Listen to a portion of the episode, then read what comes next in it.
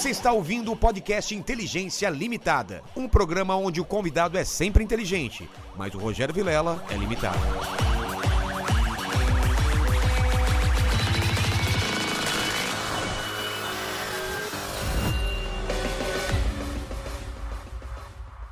Olá, terráqueos! Como é que vocês estão? Eu sou o Rogério Vilela está começando mais um Inteligência Limitada. O programa onde a limitação da inteligência acontece somente por parte do apresentador que vos fala, porque sempre trago pessoas mais inteligentes, mais interessantes e com a vida muito mais anarcocapitalista do que a minha e do que a sua, não é, Lene? Exato, hoje eu vou entender esse Você não termo. sabe o que é anarcocapitalista? Eu, eu tenho uma, uma Então breve... fala, o que, que é anarcocapitalismo? É, eu acho que é a, é a mistura da anarquia, né? Com, com, com capitalismo, seria isso. Então, a- a anarquia com capitalismo é, é o quê? É, anarquia é exclusão de, de governo, seria, né? Tipo, E o, o capitalismo, é- é, Capitalismo. ganhar dinheiro. é ganhar dinheiro. Então, sem governo, você ganha mais dinheiro. Exato. Vamos ver se é isso mesmo. com- falando, Vamos- é assim. Vamos ver se é isso mesmo daqui a pouco. Mas antes de falar com o Peter, eu queria. Pe- Peter, né? Peter. Peter. Porque tem o Peter e tem o Peter. O Peter que veio aqui. O Peter do canal Ei Nerd. É, É, é é. Peter. Peter. Peter. Ele- Ele é Peter. Ele é Peter. É. E tem o Peter Parker. Tem- Peter Parker. o Peter Potamos, lembra do Peter Potamos? Não. Ah, um. Personagem um- do desenho animado. Eu lembro, cara. Era um hipopótamo, não era? Você é velho, mano. Você lembra disso, Peter? Caramba, eu lembro vagamente Nossa, disso daí, meu amigo. desenho É da Hanna-Barbera, né? Exatamente. Tosco pra caramba aquele desenho, né? Tinha o Urso do Cabelo Duro. É. Tinha, Tinha o... uma moto invisível, É, não era que- esse? É. Caramba. Qual aquele que tinha o Batatinha? Tinha uns gatos lá? Era o. Guardabelo, não era? aquele? Guardabelo, eu acho que era. Manda-chuva? Manda-chuva, é isso mesmo. Nossa, cara. Manda-chuva. Leão da Montanha. Leão da Montanha. Saída pela... Esquerda. esquerda. Olha, é comunista o cara, ó. Tem aquele ring, bing, ling, ricochete. Isso é o... Ligeirinho? Ligeirinho, ligeirinho. Caramba, a gente foi longe hoje, hein, Ó. cara? E aquele cachorro azul? Lembra do cachorro azul? Cachorro azul. Ai, caramba, é... Do cachorro azul, mas tô Dom- tentando lembrar o nome. Dom Pichote? É Dom Pichote, isso Dom mesmo, Pichote, né? Pichote, Dom Pichote. Nossa, urso- nossa, cara. Até esqueci. Antes de falar com o, Pe- com o Peter, então, fala com o pessoal da- do chat. A gente vai precisar muito do pessoal participando com perguntas aí. Exato, ó, e é o mesmo esquema, tá fixado lá no chat da live, tá bom? Você pode participar com pergunta, com comentário ou aquele famoso jabazão pra ajudar a gente, né? Exatamente. Lembrando das camisetas. Porque a gente é a parte capitalista aqui do negócio. Exatamente, é. E o, e, o, e o Paquito é a parte anarco, né? Ó, anarco, é o, o- Não, o Paquito tem mó cara de anarco, ó lá. ó. Ó, Aqui E as... nossas camisetas. Acabou a promoção, Acabou mas, a promoção, cara, mas, meu. Cara, tem umas estampas muito legais, muito legais mesmo. Tem aqui no. Se você tá no YouTube, tem embaixo aqui, já com as estampas, você vai direto na loja. E no. no para quem tá em outras plataformas, tem a- o link da. tem o link da, da loja também. Exatamente. É, só clicar É lá isso? e- É isso aí. Posso falar com o Peter agora? Bora. Que também tá com uma camisa maravilhosa e com uma caneca aqui. Isso. Olha. Da nossa Liberty loja lá. E pro- property- liberdade e propriedade? Liberdade e propriedade. É a Ó. base do anarcocapitalismo. Pô, vamos falar muito disso porque eu tenho muitas dúvidas e eu vou ser o basicão. Eu não vou falar, ah, eu vou falar perguntas básicas porque eu quero que todo mundo entenda, né? Porque eu quero entender também, porque eu não entendo nada em nada. Mas antes disso, o Peter, eu sou um cara muito interesseiro. Isso aqui é o meu presente inútil ou não? Não, seu presente inútil é isso daqui. Ah, meu Deus. É a sunguinha do Peter. Por que, que todo mundo fala? Você viu na, na- no- antes de começar a live, todo mundo. A sunga do Peter, a sunga. Peter. Posso colocar a mão? tá Pode, lavada? pode, Não, tá lavada, tá lavada. Olha o tamanho da sunga do Peter, velho. Olha isso, cara.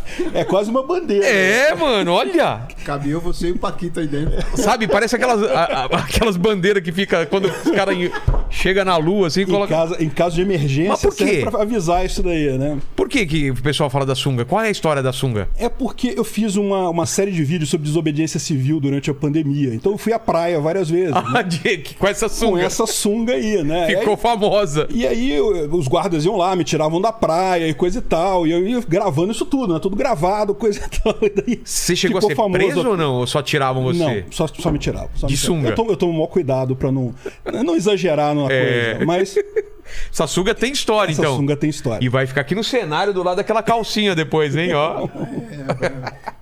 Belo par. Maravilhoso. Peter, então vamos lá, cara. a gente começa por qual termo? Anarcocapitalismo, né? Você é um, um- você se considera o quê? Um libertário, um anarquista, capitalista? Como que, como que fala? Olha, eu me considero um libertário anarcocapitalista. Tá. Esse é o termo que, que eu, eu costumo usar, né? Qual que é a ideia da coisa? O, o anarcocapitalismo é um negócio muito simples, cara. Uma ideia básica, extremamente O que, o simples. que o Lene falou tem a ver ou não? Não, não tem nada a ver. É, o- a ideia toda é a seguinte: que você não pode construir uma sociedade com base na coação. Você tem que ter a- a- as coisas apenas voluntariamente. Né? Tá. E aí? Ou, ou seja, o- ah, você não pode iniciar agressão contra pessoas pacíficas. Se você não pode iniciar agressão contra pessoas pacíficas, o governo é uma coisa ilegítima, porque o governo ele inicia agre- agressão contra pessoas pacíficas. Você está quietinho na sua casa, você trabalhou. Quando você faz negócio com alguém, você não está iniciando agressão, porque você está fazendo uma troca, você vende alguma coisa, a pessoa te dá dinheiro, tudo voluntariamente. Mas no momento que o governo, que você fez isso, o governo ele vai lá e fala: olha só, agora eu quero o, seu, o imposto aqui, ó. Se você não pagar esse imposto, eu vou usar violência contra você. Eu vou tomar o seu, a sua propriedade, ou eu posso até te mandar, te botar na cadeia, coisa e tal. Então o governo ele está iniciando agressão contra pessoas pacíficas. Então isso dentro da, da ética libertária isso é uma coisa inválida. Esse, esse é o princípio básico. A parte mais básica, é- anarcocapitalismo é um termo horrível, tá?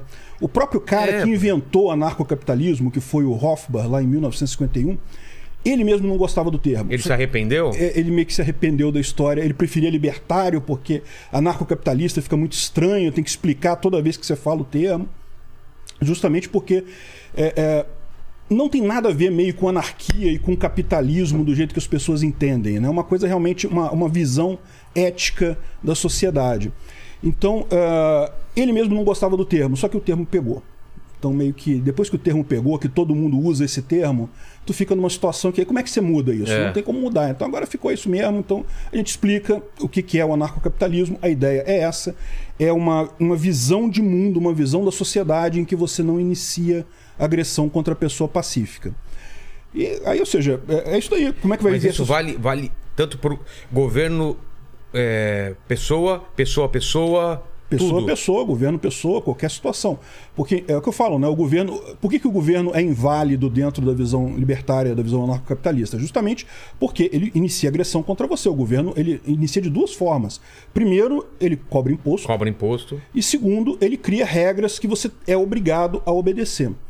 É, veja, sociedade humana é, tem que ter regra, não tem jeito. Você não tem como viver a sociedade. É isso que eu ia falar. uma- não- Se não vira uma bagunça, Sim, né? exatamente, exatamente. O ser humano ele é um ser gregário, é um ser que não vai viver sozinho no alto da montanha, isolado de tudo, vai ter é, contato com outras pessoas. Se não tiver regra, a coisa descamba, Tem não tem atrito. jeito. Vai ter atrito, vai ter briga, vai ter violência. Então, é, é, qual que é a grande questão aqui? A grande questão é você não ter uma regra imposta coercitivamente. Essa é a diferença da coisa. A- As regras têm que ser combinadas previamente entre as pessoas, têm que ser aceitas previamente entre as pessoas que fazem parte daquela sociedade. Então vamos lá. Porque a minha preocupação é o seguinte. é, eu não sei. Eu vou fazer o papel do advogado diabo aqui, viu, Peter? Uhum. Pa- parece uma visão romântica de que as pessoas não vão se agredir. Não, mas as pessoas vão se agredir. Então, e aí quem intermedia isso? Não, a- olha só. A, a- a ética libertária é só isso. Ela só diz que você não pode iniciar agressão contra a Ah, pessoa tá. pacífica. Só isso. Como que você vai resolver os problemas? Aí você tem uma série de outras coisas, uma série de outras ferramentas. Então, Ma- Mas Uma que, das coisas que- que, que os libertários pensam sobre isso e, e- e e sugerem. propõe é, isso. propõem Tem vários, Quais são? várias propostas. Né? A proposta que eu acho mais interessante é a Sociedade de Leis Privadas, que foi proposta justamente pelo Hans Hermann Hoppe, que é um escritor eh, eh, da, da escola austríaca e eh, já é bem desenvolvida essa ideia dele, que é justamente uma sociedade em que você tem governos voluntários. Então você vai ter estruturas que ele chama de empresas de segurança privadas, que seriam empresas de leis privadas, no final das contas, em que você escolhe o governo que você quer se associar. Então, é fácil entender com uma analogia. Imagina que aqui no Brasil, ao invés de você ter eleições, que você vota num candidato, e o candidato que teve mais voto, ele, ele dirige todo mundo, o, ah, o Bolsonaro fizesse lá a empresa de segurança privada dele, que é o governo privado dele, o Lula fizesse o dele, o Moro fizesse o dele, enfim, cada, cada um, ah, as pessoas são livres para criar o seu governo, e você, ao invés de votar naquilo, você escolhe qual governo você vai pertencer. Você escolhendo este governo, você vai ter que pagar imposto para esse governo, só que agora não é mais imposto, porque lembra, você escolheu uma fazer parte. Exatamente, você está pagando uma mensalidade pelo serviço prestado por aquele governo. E você está aceitando as leis daquele governo. Então aquele governo ele pode ter, da mesma forma, pode ter uma Câmara, um, um Senado, um Congresso para determinar as leis, mas por que, que agora isso não é mais um problema? Porque você voluntariamente aceitou aquilo ali, você entrou naquilo ali E voluntariamente. eu posso mudar no meio do caminho? Você pode mudar no meio do caminho, deve ter regras para saída e coisa e tal, porque, por exemplo, se você cometer um crime ali, né, você, você poderia sair sem, sem responder pelo crime, não, mas, é, é, mas a regra está ali naquela, naquela ligação, você pode ir para outra agência se você quiser. Então, no final das contas, é, é, você escolhe qual é, sociedade de leis privadas, isso é o que ele chama de sociedade de leis privadas. Você escolhe a empresa é, de segurança que você vai é, aderir. Repara como é que isso daí é melhor. Isso é melhor pelo seguinte: é, todas essas empresas, o que elas fornecem para você? A parte básica que o governo diz que te fornece, que é fornecer segurança. A, a ideia básica do governo sempre foi que ele vai, ele existe, ele cobra imposto, ele eh, cria um monte de regras para você ficar mais seguro. E aí você vai escolher o nível de segurança que você quer. Pode ter um governo com mais regras, com mais leis, mais restritivo, mas que talvez cobre mais caro. Pode ter outro governo que é mais leve, que não tenha, que seja um- uma coisa mais aberta. E aí você decide para qual que você quer ir. Eu tô tentando imaginar isso. Então, dentro do que você falou, por exemplo, eu escolhi um, você escolheu outro, o Lene escolheu outro. Uhum. E aí a relação. Nós somos um país ainda? Não, a ideia disso, é, o anarcocapitalismo ele só funciona se for mundial. Ah, Você não entendi. Tem uma, é, é, num país não funciona. Não funciona. teria País, como. estado, cidade. Isso, não tem essa lógica. Essas empresas, da mesma forma, se um cara lá na Argentina quiser. Um feudo? Não, não é um feudo porque não tem território. É. Você escolheu participar daquilo ali, você entra com a sua propriedade, se você quiser. Entendi. Mas assim, você é, é, não, não, tá ter- não é um território demarcado daquela pessoa, entendeu? Então, é, dessa forma, ou seja, qual que é a grande vantagem disso? A grande vantagem é que essas agências de segurança, esses governos, vão estar em competição. Eles vão estar num livre mercado. Então, por exemplo, hoje em dia, o que, é que você vê? Você vê o, o Congresso aumentando o fundão eleitoral. Por quê? Porque interesse do Congresso não, é, não, é não tem um único brasileiro, um único brasileiro que tenha interesse em aumento do fundão eleitoral. Só é interessante para os deputados e senadores. E, no entanto, vai todo mundo pagar. Se isso fosse no, no mercado, você falaria: caramba, essa empresa que eu não gostei, eu vou É. mudar de empresa porque isso daí não tá legal. E pronto. A grande questão que, que fica é a seguinte: mas beleza, então eu sou de uma empresa A, você é da empresa B. E aí eu bati no seu carro. E agora, quem que resolve? Quem que. eh, né? Porque isso é o, é o grande problema no final das contas, né? Como é que você tem. eh, hoje você vive no- numa, numa de- delimitação geográfica que você tem um conjunto de leis só. Se você tem mais de, um, eh, mais de uma empresa, mais de um governo no mesmo lugar, você tem dois tipos de leis diferentes. Podem ter leis que, sei lá, se bateu de um jeito tem que indenizar, se não, se não bateu não tem que indenizar. Enfim, pode ter leis diferentes ali, né? E a resposta para isso é muito simples. Você, co- como vítima, você aciona a sua empresa de segurança e ela vai te garantir o ressarcimento daquilo. É, é como um seguro. Mas você está falando de segurança. Isso inclui também saúde, educação ou cada um? Pode incluir também, ou pode não incluir. É o que eu falo. Você pode ter uma empresa que, que fala: olha só, eu vou cuidar de tudo de você. Então, eu sou um, um super plano de saúde, que também é um plano de segurança, que também é um plano de, sei lá, seguro viagem, enfim. É, ou você pode optar por um governo menor que não garanta sua segurança, na- não garanta saúde, por exemplo, não garanta educação. E essas coisas você vai pagar a Pagar parte. a parte. E, e a relação de trabalho, por exemplo? Se a minha empresa não está sob esse comando, está sob o comando de outro, aí como que funciona isso? Não, exatamente. Como, como eu falo, você vai entrar na. Provavelmente as empresas elas vão exigir na contratação delas um conjunto de regras Ah, tá. específicos, tá? Isso é uma coisa que é, é, é- é uma limitação da coisa que tende a acontecer de fato. Você tende a ter é, é, empresas e comércios que acabem focando nos, nos clientes de um determinado governo privado, de uma determinada empresa de segurança. Agora, em tese, não tem nada que impede, porque vamos supor, você tem o seu, o seu chefe lá, ele está com uma, com uma empresa A, você está com a empresa B. Ele te sacaneou de alguma forma. Você aciona a sua empresa de segurança, a sua Entendi. empresa de segurança que vai resolver isso. Provavelmente vai resolver com a empresa de segurança do cara lá. Como é hoje em dia o direito internacional? Porque isso já existe hoje em dia, na verdade. Né? Isso já acontece assim. O direito internacional está acima de, de tudo. É, para pra pensar. Se você, é, por exemplo, um caso muito comum que acontece, né? Um brasileiro ou uma brasileira casa com um estrangeiro. E aí eles têm um filho lá fora e depois se separam. E aí isso acontece demais em direito internacional. Por quê? Porque a lei do Brasil para guarda de filhos é uma, a lei da, É, da da. Alemanha, da Itália, do sei lá onde, é outra lei. E aí, como é que resolve esse problema? E a ideia é justamente essa: você vai ter uma solução como é hoje no direito Mediador. internacional. O- os países, as regras que são comuns, porque tem regra que é comum. As regras que são comuns, ok, não tem problema nenhum, vai ser a mesma regra dos dois lados. As regras que não forem comuns, os, eh, os países têm já tratados que lidam com isso. Então, essas agências provavelmente vão ter tratados para essas situações e você resolve o problema de forma pacífica. O mais bacana desse troço é que se você parar para pensar, isso já está acontecendo. Isso já está acontecendo naturalmente.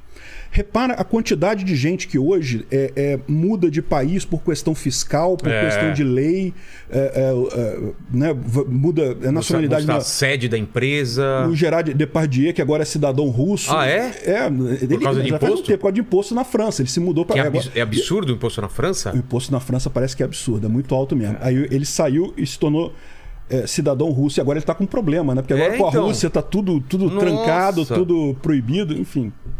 É dor de cabeça danada. Mas eh, não é só ele, né? Ele é um cara conhecido, mas tem- o que tem de gente por aí que tá pegando nacionalidade, é, é, ali, principalmente no Caribe, né? No É. Caribe tem várias ilhas que se especializaram nisso. Paraísos país- fiscais. Paraíso fiscal, mas paraíso fiscal para ricos sempre existiu. O que está acontecendo agora é que está tendo paraíso fiscal para classe média. Já tem o tipo de coisa que você consegue ir para uma, uma- tirar a nacionalidade nesses países com investimento que assim ainda é caro, não é, não é barato, mas já é uma coisa que a pessoa já consegue é, chegar lá e, né, com investimento você investe na ilha e ganha a nacionalidade Ah, de lá. é? Já tem um monte de ilhas. Assim. Tipo, com um investimento de quanto mínimo? Assim? 100 mil? Olha, eu não vou saber de cabeça, eu não sou especialista nesse ponto, tá? Mas tem vários canais no YouTube. O, o Nômade Capitalista é um canal americano que trata Pô, que só disso.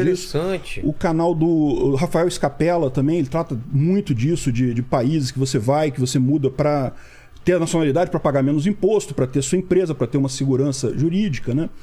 É, tem até aquela regra que o pessoal fala muito, lá nos Estados Unidos o pessoal tem muito essa visão de você ter um- o passaporte de segurança.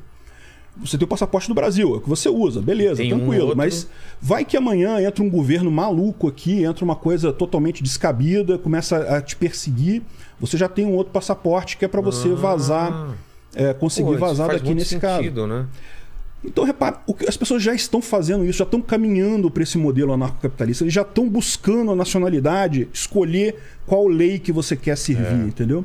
E à É. Só que medida a gente ainda tá, tem, tá dentro de países, né? Ainda estamos dentro de país, ainda tem essa regra coercitiva É. ali. Mas para para pensar, cada vez mais a nossa economia está migrando para para informação, para a internet, pra, que é, É. uma- um lugar que não Quase. tem país. Eu, eu uso muito pouco dinheiro de papel hoje em dia. Não sei você, mas.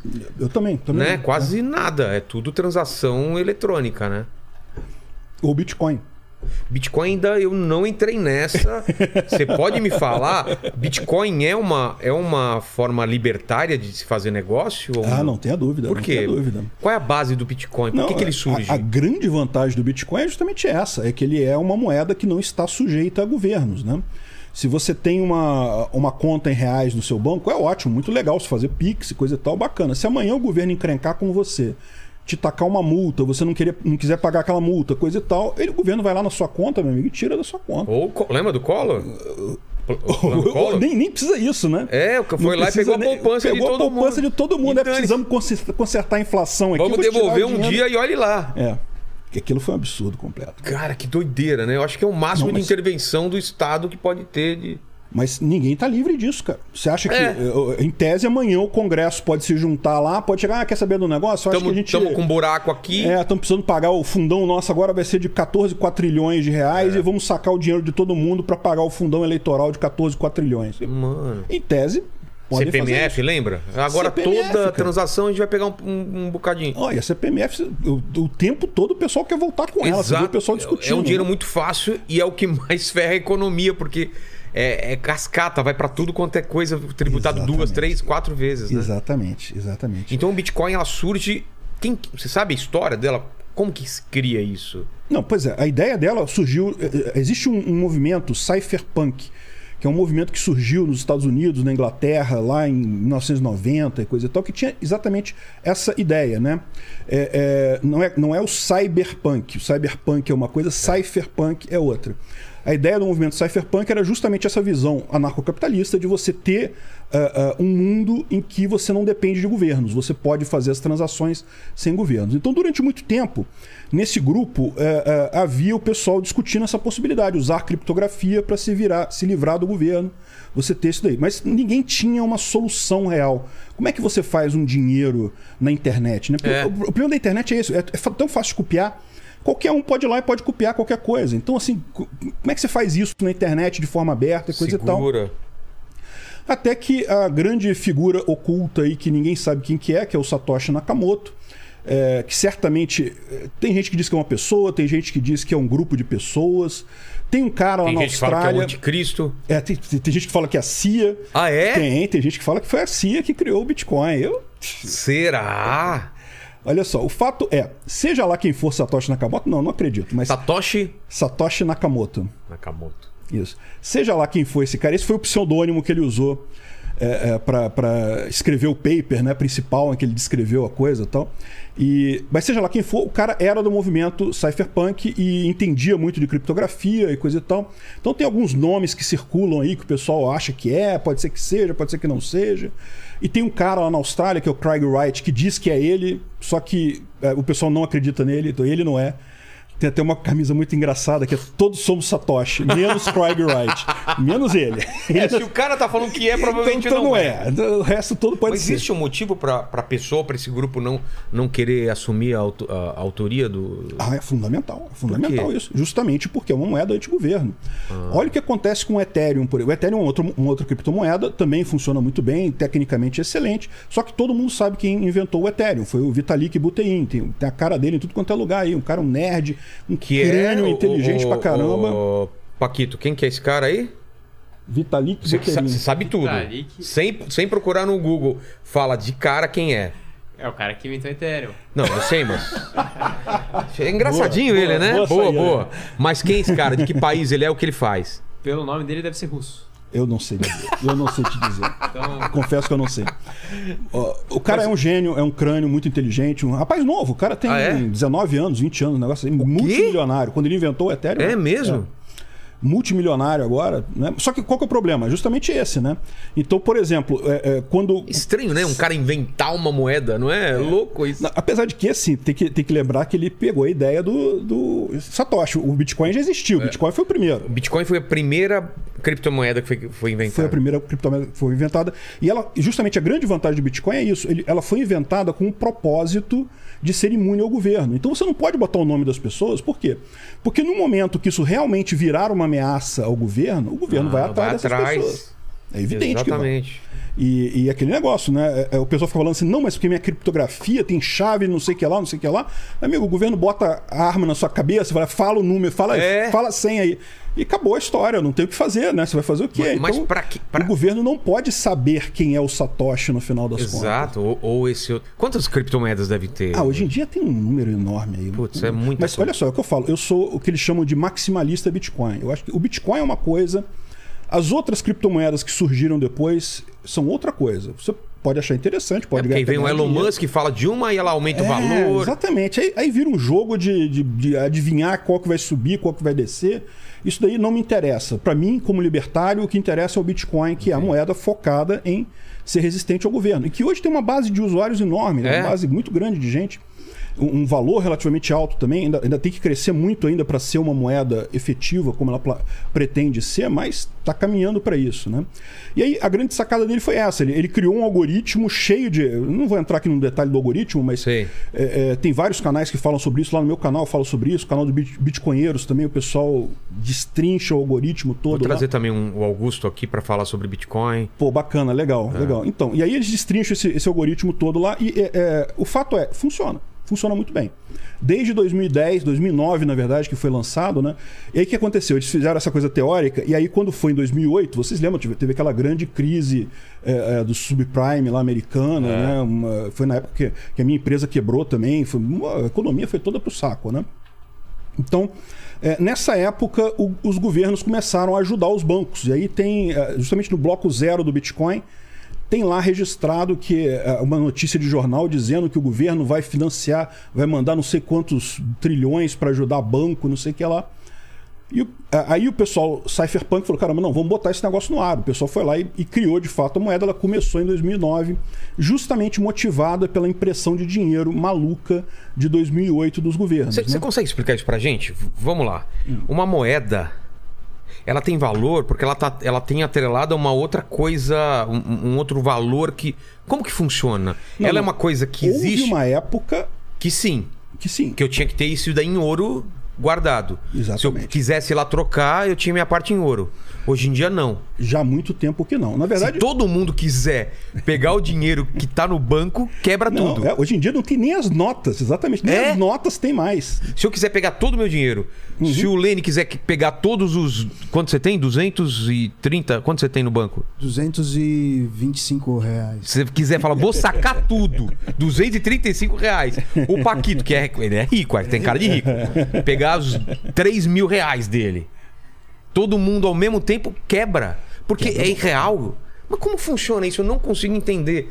Como que o governo pode imprimir dinheiro? Porque então é fácil, é só o governo imprimir dinheiro. Exatamente. Esse é o problema. Esse é todo o problema. E o que, que acontece? Quando o governo imprime dinheiro, para o governo é ótimo isso, mas gera inflação, aumenta o preço. É por isso que é tão comum inflação num monte de lugar, aqui no Brasil, inclusive.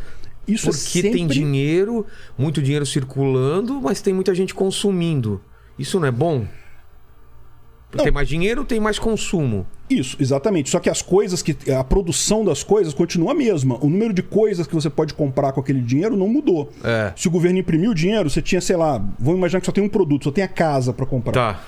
Tinha 10 casas para vender. O governo agora imprimiu um monte de dinheiro. Continua tendo só aquelas 10 casas. Ah, entendi. E- Então não- agora o que, que vai acontecer? Se- se- se- o Esse- primeiro vai comprar, o segundo vai comprar. o- E a casa vai aumentar muito. vai aumentar de o pre- preço, porque Aí é tem que imprimir mais dinheiro. E aí vai aumentar sobe mais o preço. Ah, cara, entendi. Esse é o dilema E dos- onde entra a criptomoeda? Porque ela também não tem uma um- um- alguma coisa que calce ela. Quem que garante que aquele valor vale alguma coisa? Isso que eu não entendo. Não, pois é. é, é, Já desde. Tô, tô falando besteira? moeda- Não, não. Né? sério. O Lene, é uma coisa tão louca. exatamente. Tipo, essa criptomoeda vale, sei lá, 60 mil dólares. Não sei como que.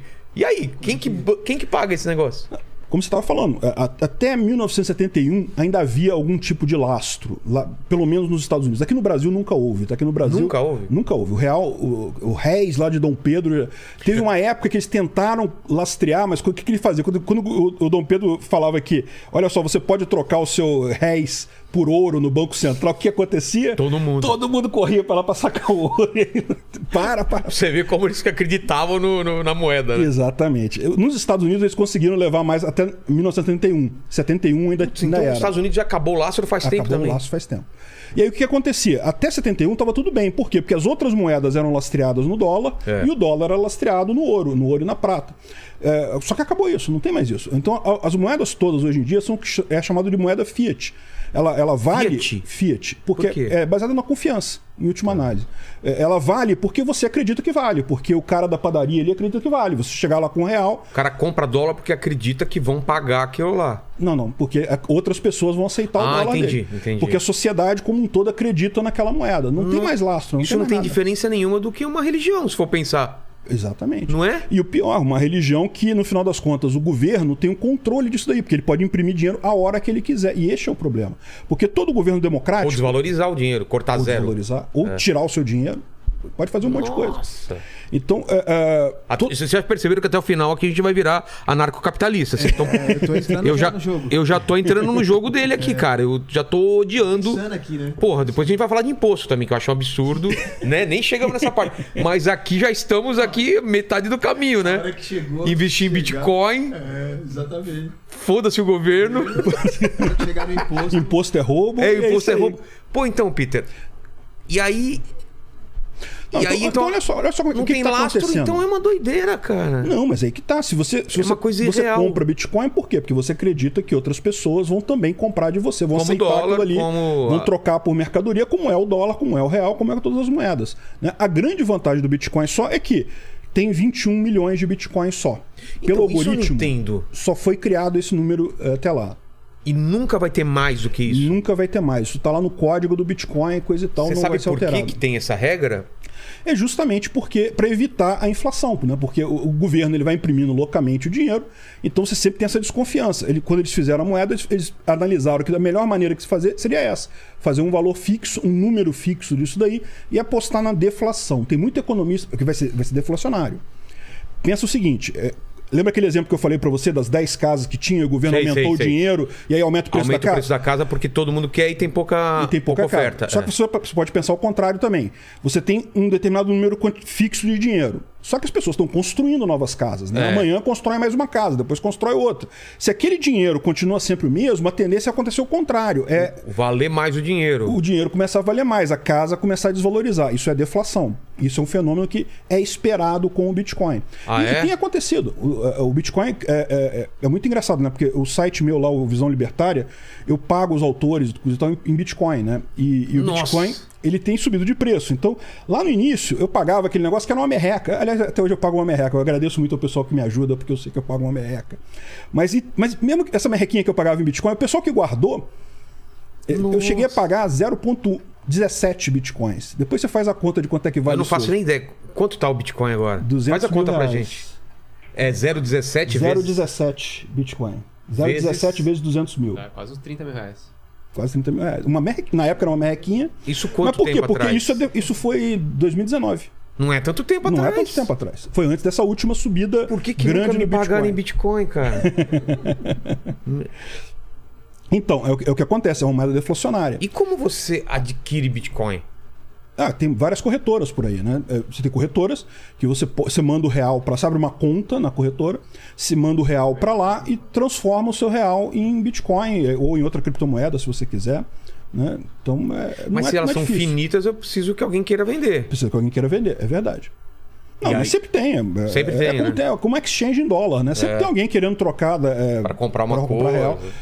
Pelo menos por enquanto, sempre tem alguém querendo trocar é, Bitcoin por reais, né? Porque isso é uma coisa que o pessoal fala, né? Dependendo da desvalorização das moedas fiat, pode chegar um momento que simplesmente o pessoal não vai querer mais trocar é, moeda de estatal por moeda por criptomoeda. E aí, meu amigo, quem tiver criptomoeda tem, quem não tiver não tem mais. Caramba. Você pode também comprar de, é, é, de outra pessoa, né? O que eles chamam de peer-to-peer, né? É meio arriscado, você tem que ter confiança na pessoa que você vai comprar, mas a proposta é a mesma. Você manda dinheiro para a pessoa, a pessoa deposita os- a criptomoeda na sua, é, na sua carteira, né? É, de Bitcoin, coisa e E, tal. e é o que? Eu, eu, eu pago no celular, por exemplo. Tem loja que aceita já. Tem um monte de loja que aceita Como que já. tem- paga isso? É pelo celular? Eu, eu pa- passo uma senha? Eu... Olha só, você conhece o Pix? Sim. É igualzinho o Pix. Ah, é? a mesma coisa que um Pix, só que você vai instalar uma carteira no seu celular e ali vai ter. ah, você vai ter um, um saldo naquela carteira e aí você, quando a pessoa quiser receber alguma coisa, ela mostra, mostra aquele QR Code ali, você aponta o celular para lá e faz o pagamento em Bitcoin. E, e- e deve ter também golpe com Ah, tem. Bitcoin. Tem golpe em Bitcoin, infelizmente.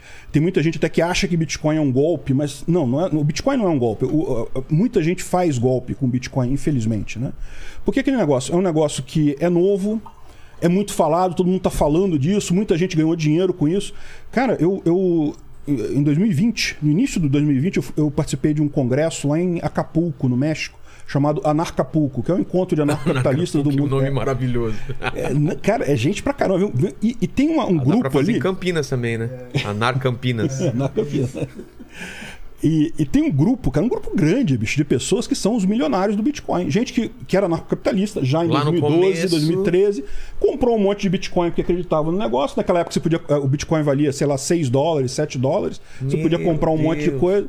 E hoje em dia os caras não precisam fazer mais nada, bicho. Eles ficam sentados em casa vendo o Bitcoin subir e. E você não ficou milionário com Bitcoin? eu você não, comprou infelizmente, naquela época? Não comprei naquela época. Eu só me tornei anarcocapitalista em 2015, Por que que infelizmente. Ninguém me falou antes pra comprar, cara.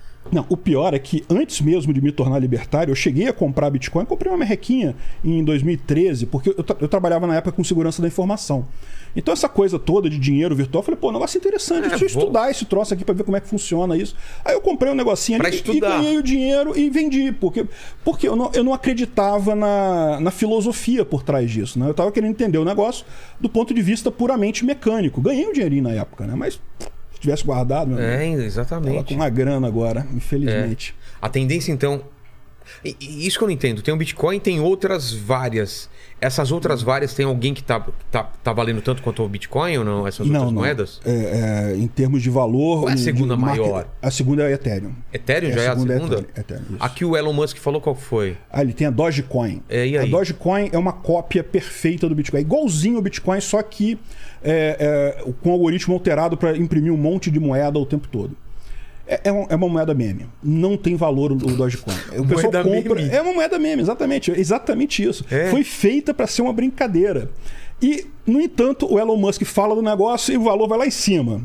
Aí é o que eu falo, não, essas outras moedas, você pode ganhar dinheiro com elas? Você pode, pô. Você, você comprou barato, o negócio, o Elon Musk falou, o negócio subiu, pô, resolveu o problema, você ganhou dinheiro, mas elas não têm o que o Bitcoin tem, que é justamente essa ideia toda por trás de, de, de oposição ao governo, de você ter uma resistência ao governo. E que está cada vez mais importante isso, né? Você tá, sabe do caso de El Salvador, né? El Salvador agora é, adotou o Bitcoin como moeda do país. né? O doideira. Bitcoin agora é a moeda oficial de El Salvador. Já teve 30% de aumento do PIB do país em um ano por conta dessa adoção do Bitcoin. Por quê? Um monte de gente indo para lá, um monte de projetos Ah. e coisa e tal, do pessoal que tem isso daí. E como eu falei, tem muito milionário de Bitcoin por aí. Tem um monte de. Tem um grupo de pessoas aí, meu amigo. que Isso não, é precisa fazer taxado?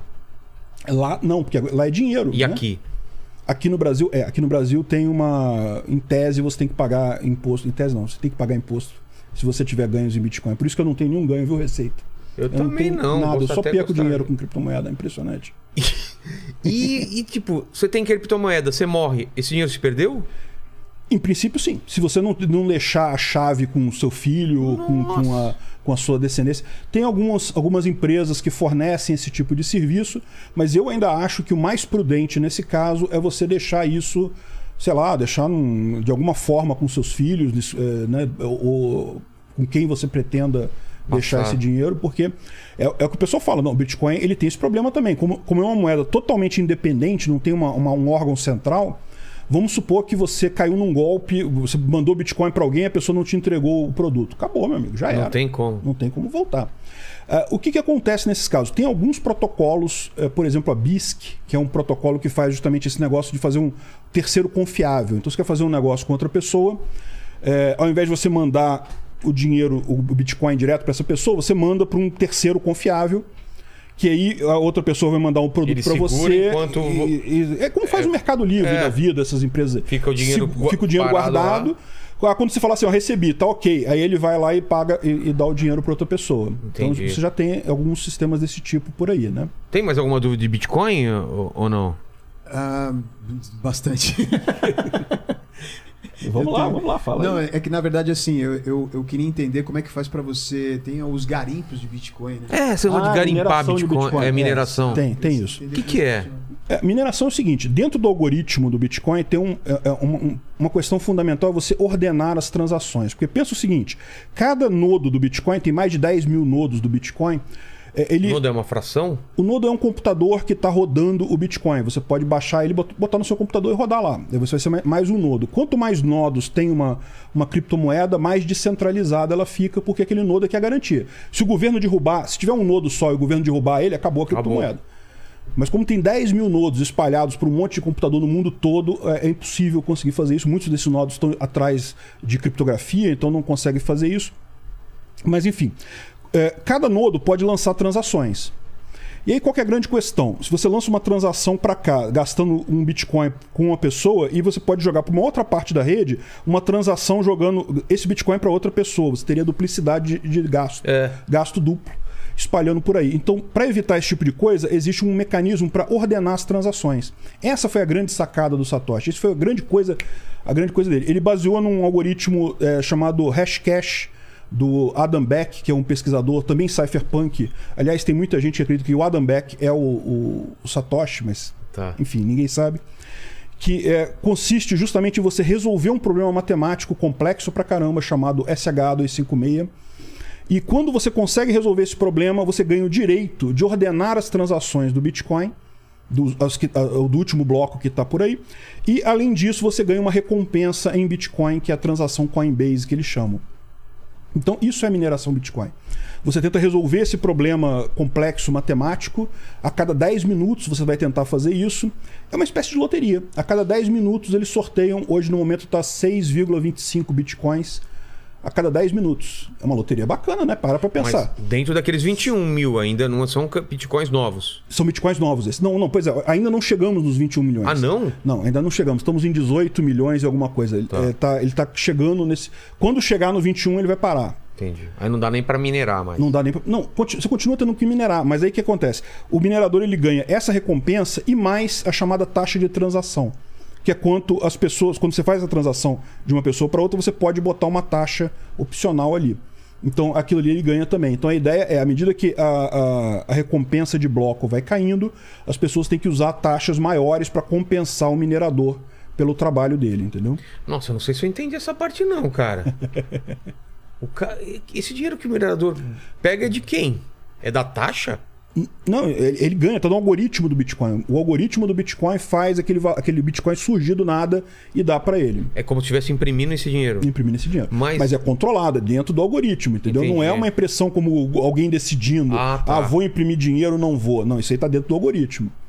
Mas se todo mundo começar a minerar, to- muita gente vai ganhar? não, Não, porque a pessoa só ganha um, uma pessoa ganha só no mundo. Ah, tá. Ganha essa loteria que acontece a cada 10 minutos, né? E a chance de você ganhar é maior se você tiver um maior hash rate. Hash rate é a, a taxa de, de processamento, né? Sei, sei. Para resolver esse problema. E daí, é, é, quanto maior a hash rate, mais você tem chance de ganhar. Mas é daí que você vê aquelas corpora- corporações. Aí você vê aquelas grandes mineradoras que tem no, lá na, na- na Rússia, na China, que é, uma, é um galpão enorme com um monte de máquinas específicas para isso.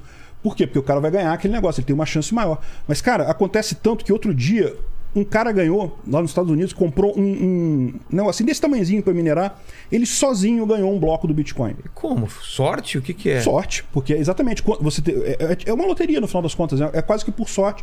A questão é quanto mais poder de processamento você tem, maior a Mais chance. Você de compra você mais ganhar. bilhetes. Não Exatamente, é como se você fosse. Não, não quer dizer que você vai ganhar. Pode ser que aquele cara que comprou um bilhetezinho só. Isso é, ganhou. muito, isso é muito Matrix pra mim, cara. É uma coisa muito doida.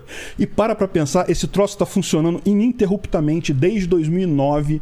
Nunca teve ataque, nunca quebrou, nunca deixou de funcionar, nunca parou de funcionar. Teve algumas falhas no meio do caminho que o pessoal precisou corrigir o código e coisa e tal. Isso teve, mas assim, nada sério, nada que gerasse problemas significativos. É impressionante mesmo. Impressionante. É um código realmente impressionante. Então a gente tá falando de uma coisa que é real e tem tudo a ver com esse, com esse caminho libertário que você estava falando.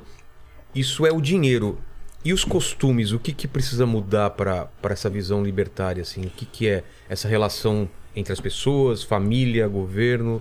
É, olha só, eu- isso, isso é uma coisa que realmente é um problema, né? As pessoas elas, elas buscam, elas estão acostumadas com É. o governo. Isso eu acho que é o maior, em- é, é, o maior Empecilho. empecilho para o mundo libertário é justamente isso, as pessoas aprenderem a, a, a encarar a, a decisão dela, né? Porque quando ah, você o governo escolhe. me dá isso, né? Porque é, é mais cômodo, né? Exatamente, né? E, e mais do que isso, uma coisa que é meio que uma, uma visão de, de evolução, né? Você, quando a gente nasce, a gente está na casa do nosso pai. O nosso pai e mãe, eles, eles que cuidam da gente, eles, eles que estabelecem as regras, eles que dão dinheiro. Então, acaba que hoje em dia, a vida adulta, muita gente acaba associando essa coisa e botando o governo ali como uma, Um grande, um grande provedor que vai dar ordem, que vai definir o que é certo e o que é errado.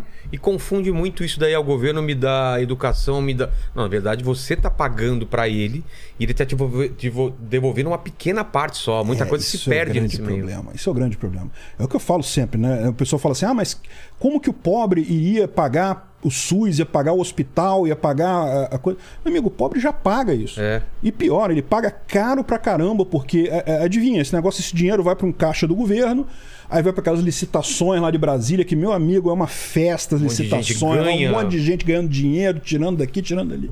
No final das contas, o que sobrou lá no final das contas é o que ele vai ter de saúde. Sairia muito mais barato para ele fazer direto um plano de saúde ou, ou pagar o médico quando precisasse. Não é à toa. Eu não sei como é que tá aqui em São Paulo, mas lá no Rio tá crescendo muito aquele negócio de clínica popular. Ah, é? O que é clínica popular? É é uma empresa privada, os médicos privados, mas que cobram baratinho. E aí você vê um monte de gente que é o pessoal que usaria o SUS normalmente, não são pessoas ricas que vão. Pessoa rica vai no, no médico fodão lá, né? É. o pessoal que usaria o SUS, não, o cara prefere pagar. Mas por que ele prefere pagar? Porque é rápido, consegue marcar, Ele tem um escolhe. atendimento bom, o médico que tá- é interessado em resolver o problema, porque né, o médico sabe que ele está no mercado, se ele não atender bem aquele cliente, o cliente não volta, então é, ele tem que atender bem o cliente, coisa e tal. Ao passo que no SUS você vê aquela situação lá do médico que chega, dorme, deita lá na cama e dorme a noite toda e ah, foda-se, não vai ser demitido mesmo. Posso É. falar palavrão aqui? Pode.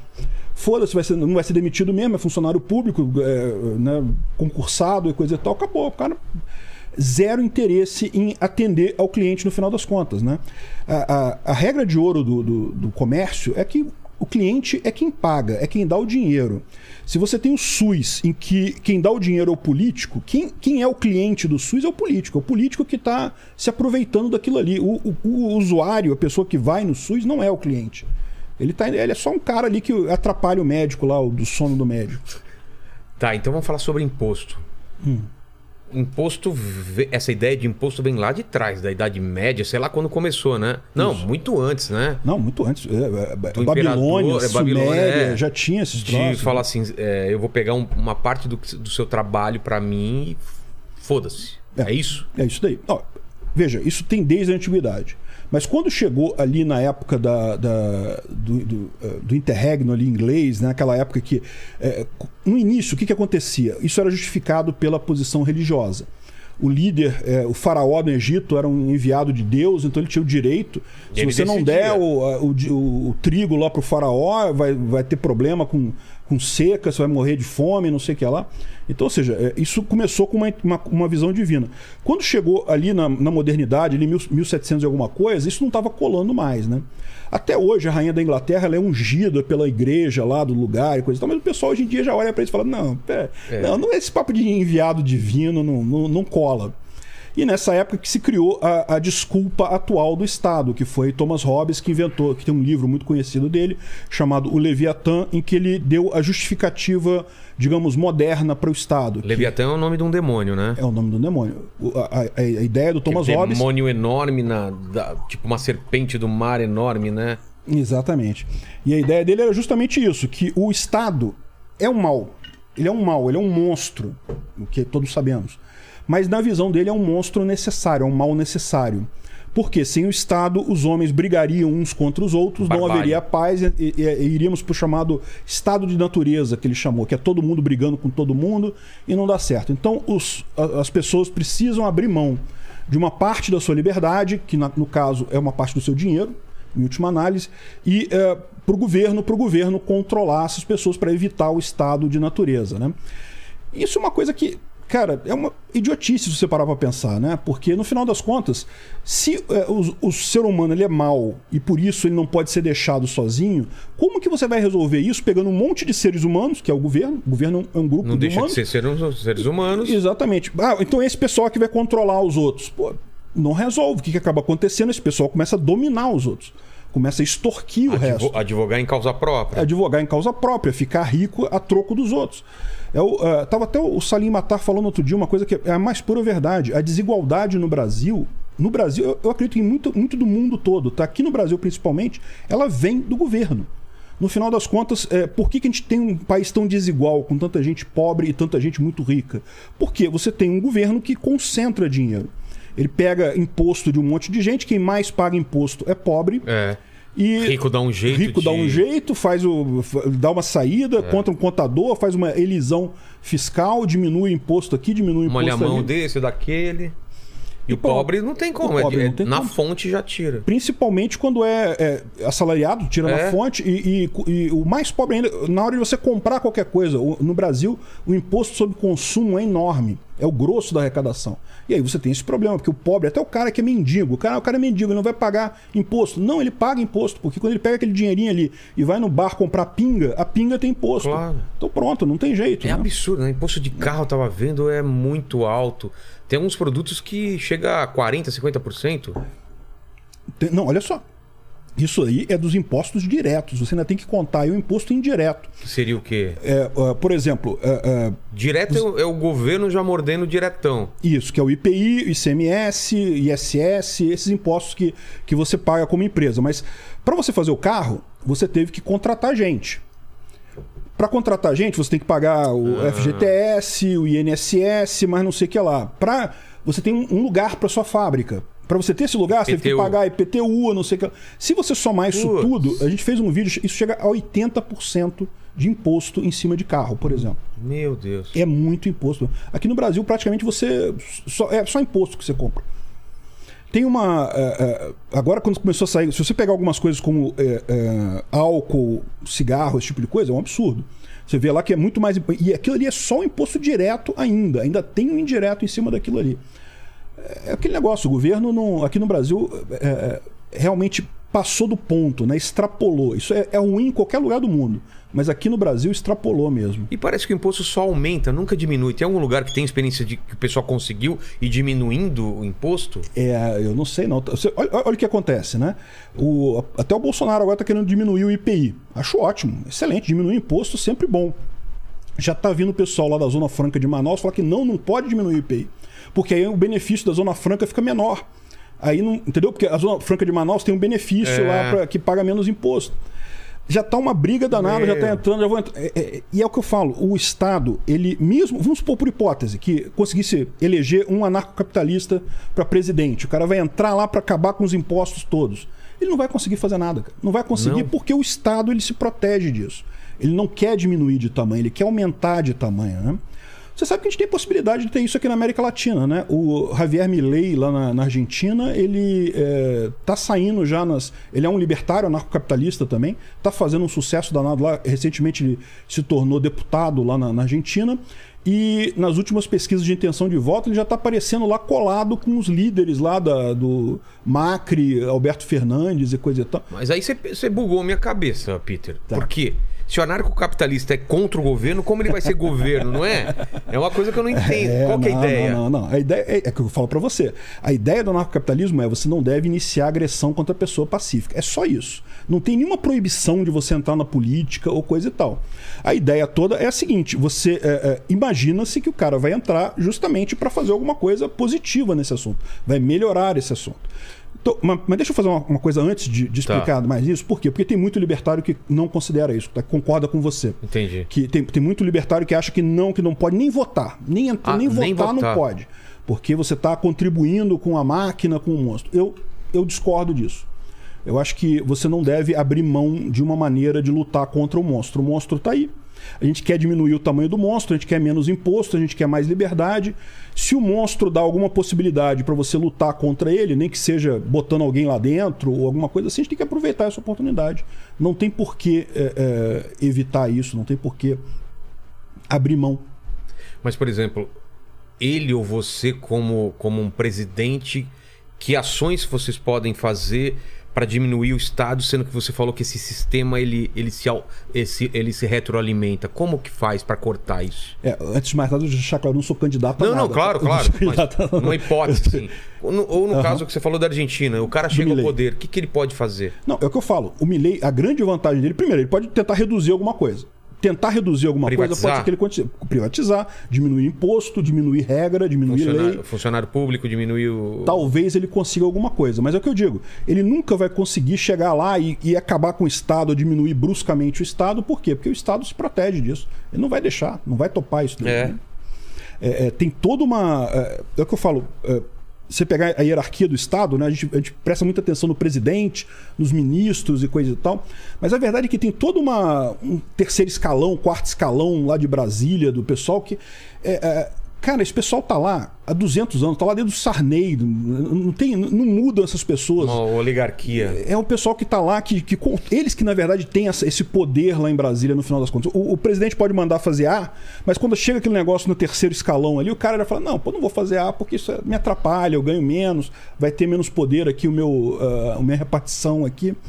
Então, no final das contas, acaba ficando aquele negócio todo ali. É muito difícil você lutar contra o Estado.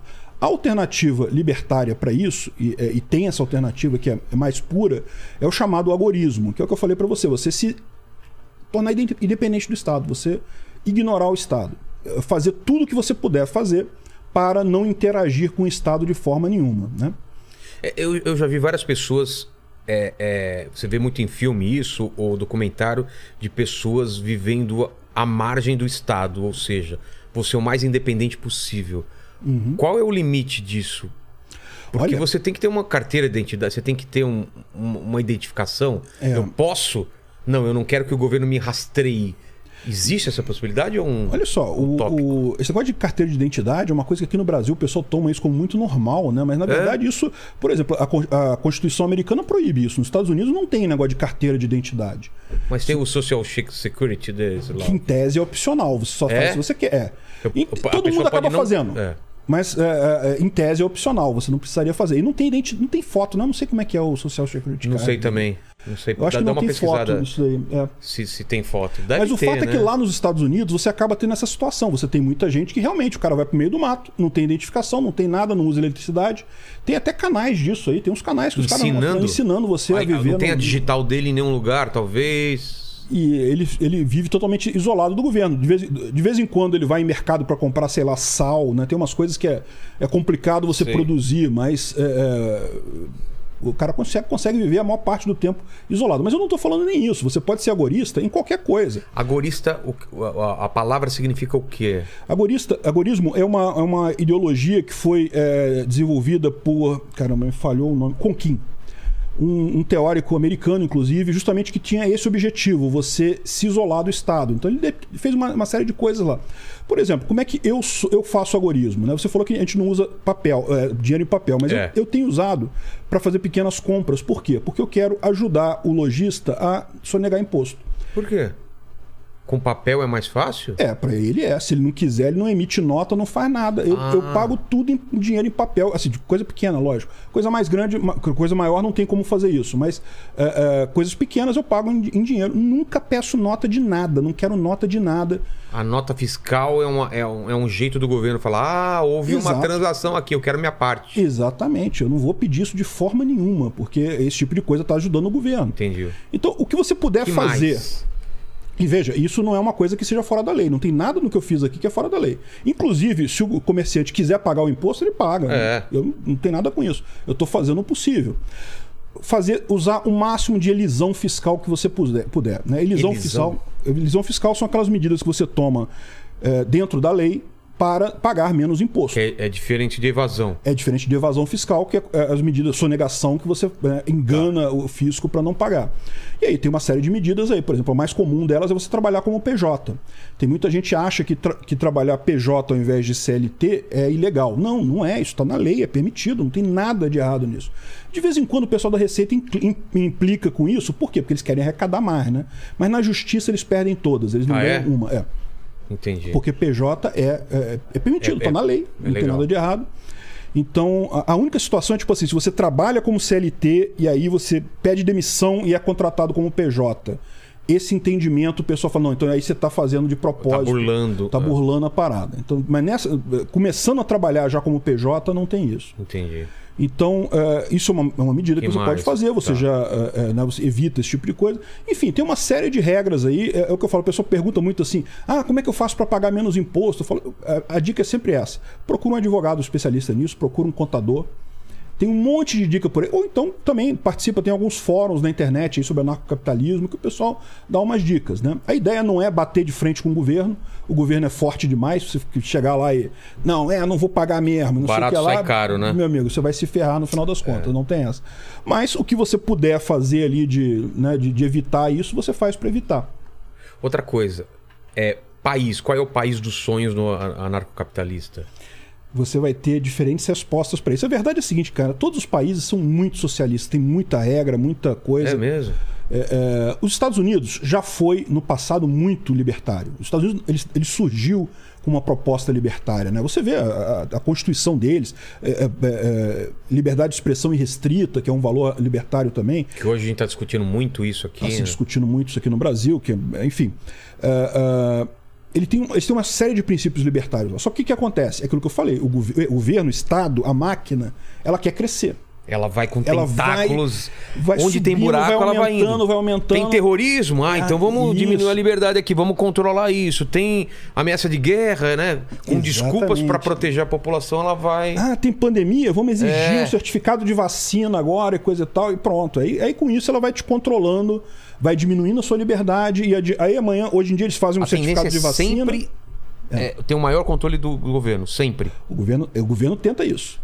Agora, aí que tem a parada que eu falo que é, é, não é, a gente não está lutando uma, uma guerra sem fim. Não é isso. Uma guerra é impossível de se ganhar. N- Não, a gente tem uma chance nisso daí, que é justamente a questão da informação descentralizada e distribuída. É, é, o fato da gente ter internet, a gente está migrando as coisas para a internet, a gente está atrapalhou naturalmente um pouco plano. É. Exatamente, o governo não tem como é, controlar você tanto nesses espaços. E mais do que isso, com a informação descentralizada, o governo perdeu muito do controle que ele tinha, né? Porque, por exemplo, muita gente acha que o governo mantém todo mundo pagando imposto bonitinho usando a força, né? Ameaçando a pessoa, não, se você não pagar, eu vou Vai botar preso. uma. Vai preso, não sei o que lá. A verdade é a seguinte: esse tipo de coisa é muito caro. Nem na Rússia, nem na China eles conseguem manter as pessoas na linha é, é, é, com o uso de violência. Violência, em tese, é para você fazer um caso extremo e dar exemplo para os outros. E pronto. É assim que Pega o pessoal um pra servir controla. de exemplo. E Mas- como ele mantém a galera na linha, todo mundo pagando certinho as coisas? com a propaganda, deixando eh, com eh, eh, exatamente essa coisa que ele faz desde a escola, né? Ou seja, desde a escola a gente aprende que o Estado é necessário, coisa. Aliás, esse, esse esquema todo de, de ensino público, como a gente conhece hoje, surgiu na Alemanha justamente para aumentar a, a- a, digamos a subserviência do cidadão ao Estado, né? É, eu estou esquecendo o nome do, de qual foi o general alemão, qual foi o, o monarca alemão, que é, numa guerra ele reclamou que os soldados começaram a fugir da guerra. Pô, como assim? O pessoal não quer morrer por mim, cara? Que absurdo, eu tô mandando eles estranha, baterem né? lá no cara, os caras não vão, cara. E aí parece que eles chegaram à conclusão que o problema era justamente que os, os, é, é, os soldados não, não, não entendiam a importância do Estado. Vamos fazer uma, uma educação, vamos fazer uma, um sistema de ensino para ensinar nas crianças desde pequena a importância daquilo, para quando precisar tirar dinheiro delas ou mandá-las para guerra, elas vão achar, vão achar que é normal, não é? Tem que ir mesmo, vamos lá e coisa e tal. Que absurdo. Enfim. É, é, mas é, e não só isso, né? Com propaganda na televisão, com esse tipo de coisa, com é, é, você vê o tempo todo uma coisa que acontece sempre, né? O governo ele adora é, aceitar responsabilidade por algo que ele não tem controle. Você quer ver? É, é, deslizamento de terra e coisa e tal em Petrópolis. Petrópolis recente, né? Você vê lá o governo falando, não, realmente a gente devia ter feito investimento. Aí você pode pensar assim, como é que o governo está aceitando responsabilidade por uma coisa que a gente sabe que não é culpa dele, pô. Isso é chuva em região serrana, tem o tempo todo. Já é a 49 na história que tem desabamento lá em Petrópolis e sempre morre muita gente. É muito triste, lógico, uma coisa é, trágica. Mas o fato é que o governo não tem o que fazer com isso. Mas por que ele aceita essa culpa? Porque ele vira para você e fala: é, pois é, eu tenho que fazer uma barragem, tenho que fazer um monte de coisa, me dá dinheiro aí. Eu preciso de dinheiro para isso. Então, os- é, é, o governo vai fazendo isso, ele vai se colocando como responsável por tudo para você para justificar cobrar mais de imposto. E aí quando você fala assim, não, então não quero pagar imposto. Ele fala, não, mas pô, você vai deixar os moradores de Petrópolis morrerem? Ah, vai deixar a criancinha sem escola? Não, não é isso, né? O governo ele está se colocando como intermediário numa coisa que ele não, não tinha que estar fazendo nada ali. Não tem eh, as, as pessoas resolveriam isso mais fácil, resolveriam isso melhor eh, eh, sozinhas entre elas, né? Sem a necessidade do governo. Mas a gente começou é, a falar sobre os países e não, e não prosseguiu. sim, é verdade. Você falou dos Estados Unidos. Qual- quais são os países onde o, o Estado é, é- é- ele atua menos, é mais libertário? Olha só, eu, eu sigo a linha que a gente não tá mal no Brasil, não. Tá? Ah, é? É, não tá mal no Brasil. Por quê? Porque o Estado aqui é enorme, é ineficiente, mas ele é tão ineficiente que até você consegue ser mais libertário por aqui em muita coisa. O México também é ótimo. É, é o que o pessoal falou lá no, é, é, lá no Narcapulco, o pessoal americano fica fascinado com o México. Porque, pô, chega lá, o guarda para, você dá um trocado pro guarda, o guarda não te multa. Então, pronto. Nos Estados Unidos a coisa não. Não. Nos Estados Unidos não funciona assim, não. Lá no México você pode. Isso é altamente libertário. Eu falo, Rio de Janeiro, a, a polícia, a polícia do Rio de Janeiro é altamente libertária. pô. Você vai lá, dá um trocado pro cara acabou o problema. Ent- entendeu? É, é, nesse ponto, acaba sendo melhor um Estado ineficiente do que um Estado eficiente. Tá. E, é, e aí você tem vários aqui na América Latina que são assim, né? É, é, O Paraguai também é ótimo nesse sentido, é, tanto que tem. é, E o Paraguai tem uma vantagem grande Falando que a também. propina é, é, é- é libertária? libertária, exato. lógico que é. Não, é, o que eu falo. Aliás, o pessoal, às vezes, de vez em quando cai um pessoal mais governista lá no meu canal e fica apavorado quando eu falo que não. Combate à corrupção. Como assim? Não, tem que ter mais corrupção. tem que corromper mais. Um Estado que funcione é ruim, ele prejudica a população. Ele vai Um saber Estado exatamente o que você tá corrupto- fazendo. o estado corrupto é melhor, você corrompe, porra. Resolve, você sai dali no problema. Esquece essa ideia de que o dinheiro que ia pra corrupção ia ajudar você. Não, ele ia ser usado pra oprimir você, não pra te ajudar. Cara, que visão doida, cara. Eu nunca tinha pensado nisso. Mas é mais pura verdade. Quanto mais corrupção, menos tempo os caras têm de ficar checando o que, onde eu tô gastando meu dinheiro. Exato, não, vou- não vão ter dinheiro pra pa- bancar polícia pra bater em você, não vão ter dinheiro pra bancar é, sistemas de vigilância pra saber onde é que você tá. Então é ótimo. Você vê, por ser. exemplo, até. o- Depois a gente volta pros países lá. Mas você vê até o problema do, do combate à droga, né? Que é um dinheiro que, pô, cada vez aumenta mais o dinheiro investido no combate à droga e parece que sempre tá maior ainda. Eles É um estão perdendo completo, cada vez mais a, a- a- essa, essa luta, né? É, a gente faz essa brincadeira toda virada do ano, né? Ah, pela 49 vez agora, pelo 49 ano, o governo perdeu a guerra às drogas, né? as drogas ganharam. Né?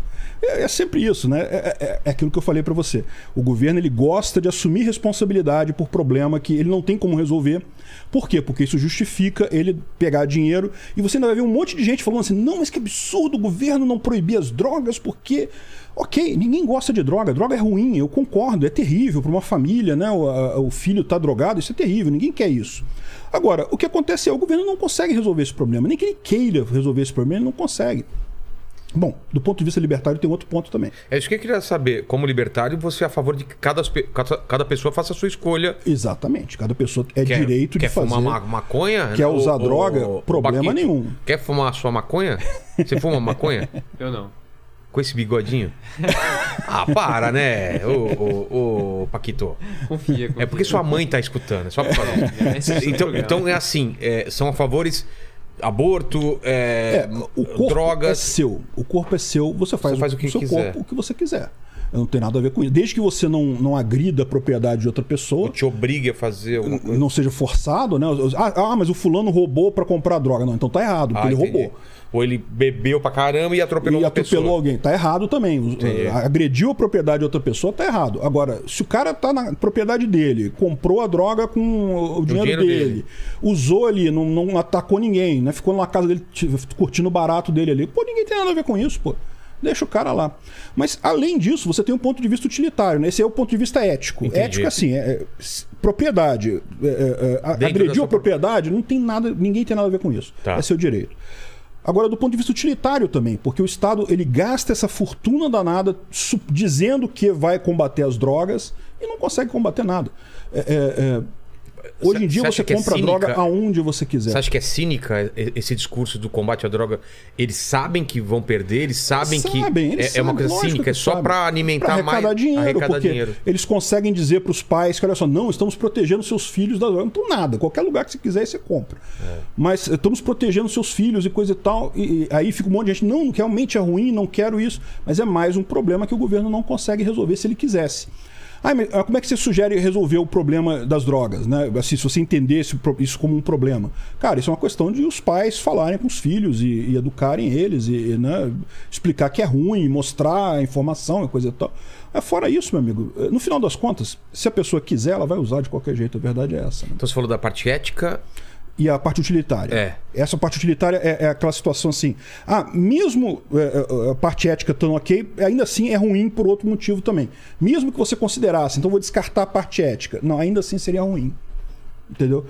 Quer ver uma outra coisa? É, é, tem um estudo do Milton Friedman, aliás, ficou bem interessante esse texto dele, né? Em que ele estudava a questão da, da proibição americana. Tá. É aquela época nos Estados Unidos em que eles proibiram álcool, né? A lei seca. a lei seca. E alguns efeitos que estiveram dali foram efeitos muito ruins, né? Por exemplo, para o traficante, para a pessoa que está transportando a droga, quanto menor a quantidade que ele transportar, mais fácil. Se você está transportando uma- algo legal, você pode ter uma carga enorme que tá beleza. Se você está transportando algo escondido, é. melhor coisa pequenininha. Então o que, que acontece? Na época da lei seca, os, eh, os contrabandistas ou traficantes de, de, de álcool começavam a levar mais uísque do que cerveja. O pessoal queria beber cerveja, só que cerveja é um, é um tamanho grande, né? Normalmente quando você bebe cerveja, você bebe muito. O negócio, a, a quantidade de álcool ali é pequena. O uísque é menorzinho. E aí o que, que acontece? Você acaba tendo um efeito ruim. Por quê? Porque a pessoa que ia lá para beber cerveja num bar não tem cerveja, só tem uísque. E aí ela vai beber uísque. Ou seja, é- esse efeito com as drogas acontece também. Você tem aí é, é, é, muita gente que quer fumar uma maconhinha. Bom, Maconha é um negócio que. é, poxa, tem, tem pesquisa, tem gente que diz que é, é mais inofensivo que o cigarro. Eu não sei, eu não sou especialista nisso, mas é, a questão é. Muitas vezes o cara vai lá, não tem a maconha, vai ter a cocaína, vai ter uma outra droga mais pesada. O cara acaba indo, justamente por ter a proibição, ele acaba gerando esse tipo de efeito. Entendi. É realmente. é- é- acaba sendo o pior no final das contas. Outra coisa, favorecendo grandes cartéis de tráfico. Por quê? É, é, vira uma atividade que dá muito lucro, porque no final tem gente querendo comprar pra caramba, sempre tem, e, é, mas muito risco. Alto risco e alto lucro. Uma pessoa pequena, um pequeno traficante, se ele for pego, ele perde todo o patrimônio dele ali e acabou, ele não consegue Acabou, seguir é. em frente.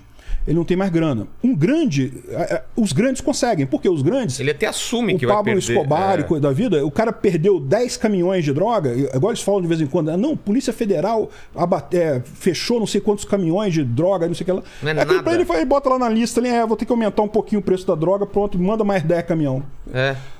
Você favorece o grande e prejudica o pequeno. E acaba acontecendo o que você está vendo hoje em dia nas drogas. Grandes cartéis que viraram empresas multinacionais aí. É impressionante, realmente é um movimento enorme. Você não tem mais o pequeno, o pequeno eh, comerciante disso daí, né? É. Voltando para os países, na Europa tem algum país que é bom para de pouco imposto, pou- é, pouco governo. A questão toda é que quando chega assim, você começa a ver mais a situação de eh, exatamente o que, que você quer aproveitar do libertarianismo. Então, por O pessoal, exemplo, quando te pergunta lá no seu canal, o que, que você responde? Olha, eu, Se eu quero sair do eu país- sou agorista. Eu acho que é, é, é- é melhor você ficar onde você está Ah, é? e buscar se Entendi. isolar do governo. Agora, assim, para ter um segundo passaporte, por exemplo, É. aí vai depender de quanto dinheiro você tem. Porque Portugal é uma alternativa. Portugal é, Eu tô você tentando consegue, agora. Você consegue por Porque meu investimento. pai conseguiu cidadania Ah, sim, e eu, isso. conseguindo para mim agora. É, italiano também, quem é descendente de italiano, você consegue é, correr atrás, dependendo de como é que for a sua árvore genealógica, isso você consegue também. Então, assim, é, aí vai depender de cada caso, não é uma, uma coisa, uma, uma resposta única para você conseguir. É, se você não tem nada, só tem dinheiro, a melhor alternativa é Caribe. É procurar É as ilhas do Caribe ali. Tem várias ilhas que é, você investindo em alguma coisa, você consegue a cidadania relativamente barato. Não é muito barato, né? Coisa de, sei lá, 200 mil, 500 mil. Não é barato, barato, mas você consegue alguma coisa lá. Outra alternativa é eh, por casamento. Então, você casar com uma pessoa daquela região, você pode também conseguir cidadania daqueles países, né? Isso, curiosamente, é uma coisa que muita gente fala, porque você sabe que o Brasil é um. Muita gente usa o Brasil para isso, né? É mesmo? Porque justamente aqui no Brasil é relativamente fácil você fazer por casamento. O pessoal vem para cá, casa e consegue a cidadania e consegue o passaporte de reserva, né? E pode ser um casamento legítimo ou pode ser um casamento arranjado também, porque no final das contas, desde que passou o papel ali, coisa e tal, casou, eu acho que tem um período de dois anos que tem que ficar casado e coisa e tal. Passou aquilo, meu amigo, um abraço, tchau. Transar por transar, já quem casa também já não transa, então se for falso Zero diferença. verdadeiro é a mesma coisa. É, né? exatamente, zero diferença. É Não praticamente igual ao caso. casamento. Falando no caso das pessoas aí, né? Ô, Peter, Teve que corrigir. que mais, que mais que a gente pode falar dentro desse assunto que eu acho fascinante, assim, pra gente explicar pras pessoas, assim? A gente falou de anarcocapitalista, de, Uhum. de essa visão libertária, né? De como é, é, você ter menor interferência do governo possível. O que mais você acha interessante? Então, ele pensa falar de desobediência civil. É, Desobediência civil, é, parece, exemplo, uma parece uma coisa errada, desobediência civil. Exatamente. Mas no- na verdade isso daí está na, na origem de todo o sistema legal, né? Ah, é? Porque é, existem duas grandes visões sobre o que, que torna uma lei legítima, né? Para pra pensar. O, o Congresso ele pode passar qualquer lei que ele queira. Ele pode, por exemplo, passar uma lei que ah, você tem que cortar o seu braço direito para entregar para o Estado. Não. Não, não pode. É um absurdo. É, é, por exemplo, houve, mas houve uma época que aqui no Brasil a escravidão era lei. Era permitida pela lei? Havia leis sobre escravidão. Nossa. É, havia lei sobre escravidão no Brasil. É um absurdo isso. Então, a, a visão que você tem é o seguinte: é, o justnaturalismo é aquela ideia de que, na verdade, o- o- as leis elas só valem pelo entendimento das pessoas sobre aquele, aquela situação. Então, uma lei ela é justa se ela está de acordo com que a sociedade como um todo imagina ser o certo e o errado. A sociedade ela já sabe o que é certo e o que é errado. Então, a lei, na verdade, não precisaria nem ser escrita, não precisaria nem ter um código penal para isso. Todo mundo sabe que matar é errado. Todo mundo sabe que roubar as pessoas é errado. Você não precisa ter leis para isso. Essa é a visão justnaturalista. Do outro lado, tem o pessoal que é são chamados juspositivistas, que entendem o seguinte: olha só. De fato, a lei ela tem que ser justa, ela tem que ser justa para a sociedade. Só que, se você não tiver a lei escrita, você vai dar margem a interpretações diferentes dessa lei. A pessoa pode achar que, ah, não, ah, roubar é errado, mas o cara deixou cair aqui. Se ele deixou cair, não é roubar mais. Eu peguei coisa e tal. Então, e aí, como é que fica essa situação, né? Então, o juspositivista ele parte para esse sentido, você tem que ter a lei escrita e coisa e tal. Mas o que está na base dessa história toda é a lei ser justa, é a lei ser algo razoável. O Congresso não pode passar qualquer lei, eles não podem rabiscar qualquer coisa lá e considerar isso como válido, né? E aí existe a grande questão que é a seguinte, porque se você lê a nossa Constituição hoje, ele- eles podem fazer isso. Em tese, se, Eles se podem o, fazer uma lei da cabeça deles. eles podem reinstituir a escravidão se eles quiserem. Vão fazer isso? Provavelmente não, mas eh, se eles quiserem, eles escrevem no papel, papel aceita qualquer coisa. amanhã- Pronto, exatamente. Aí o que, que acontece? É, é, isso, não, isso é inválido. Isso não pode ser. Você não pode aceitar que uma lei é válida apenas porque o Congresso votou ela, apenas porque o presidente sancionou, apenas porque os políticos falaram que sim. A lei ela tem que ter um elemento além disso. Se ela não for válida, você não deve obedecer à lei. Você, na verdade, é mais do que você estar autorizado a desobedecer uma lei injusta. Você é obrigado a desobedecer a lei injusta. Você não deve obedecer a lei injusta, porque se você obedece a lei injusta, você está dando carta para esse cara ir mais além, para o político ir mais além, tirar mais coisa sua. Então, é, um tipo de protesto que é muito comum é justamente o protesto de desobediência civil, você desobedecer a lei. Como é que você faz isso? É lógico, existe uma, uma- Você não pode desobedecer qualquer lei. Ah, não, acho, acho que matar é justo, então você sai matando as pessoas. Não, não Vai é ser assim. preso. Exatamente. Não, e- e- Cinto de segurança. não apenas isso, como matar é algo que todo mundo acha ruim. Ah, entendeu? entendi. É uma coisa que já é um consenso na sociedade que é algo errado. O que você desobedece é aquela lei que, embora esteja colocada pelo governo, a sociedade não entende como sendo uma lei justa. E o exemplo que eu dou para isso é o lockdown na época da pandemia.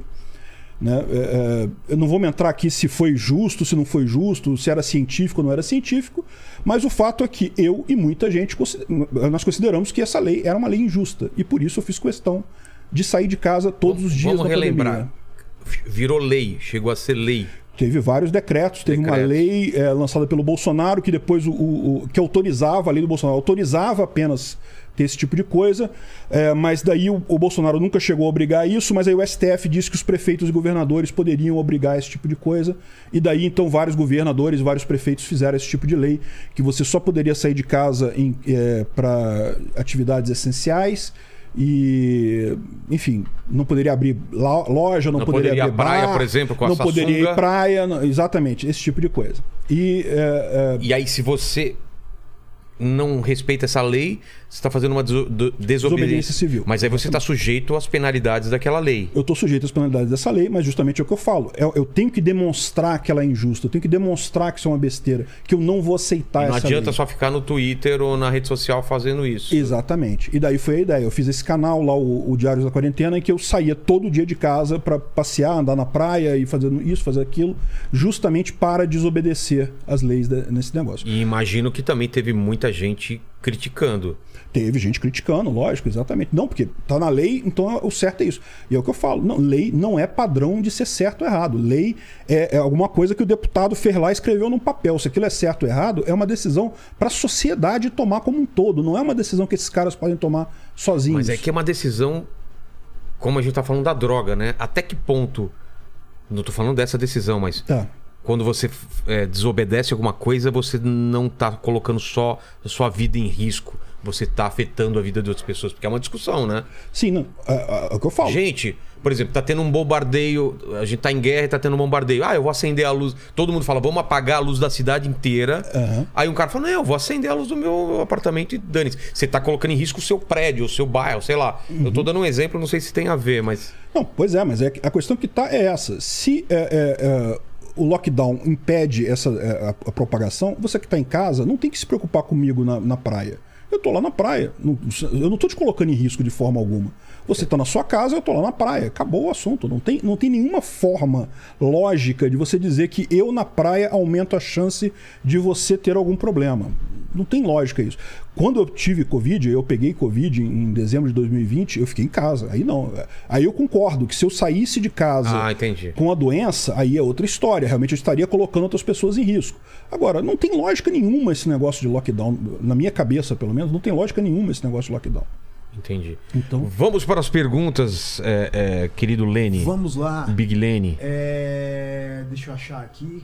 Ah, essa- esse, esse tempo todo você teve para separar as perguntas e agora, como o novo anarcocapitalista que você não está nem abaixo de mim agora, você decide a hora que você vai procurar. Já entendi, já entendi, já entendi. Tô seguindo os exemplos. É. né?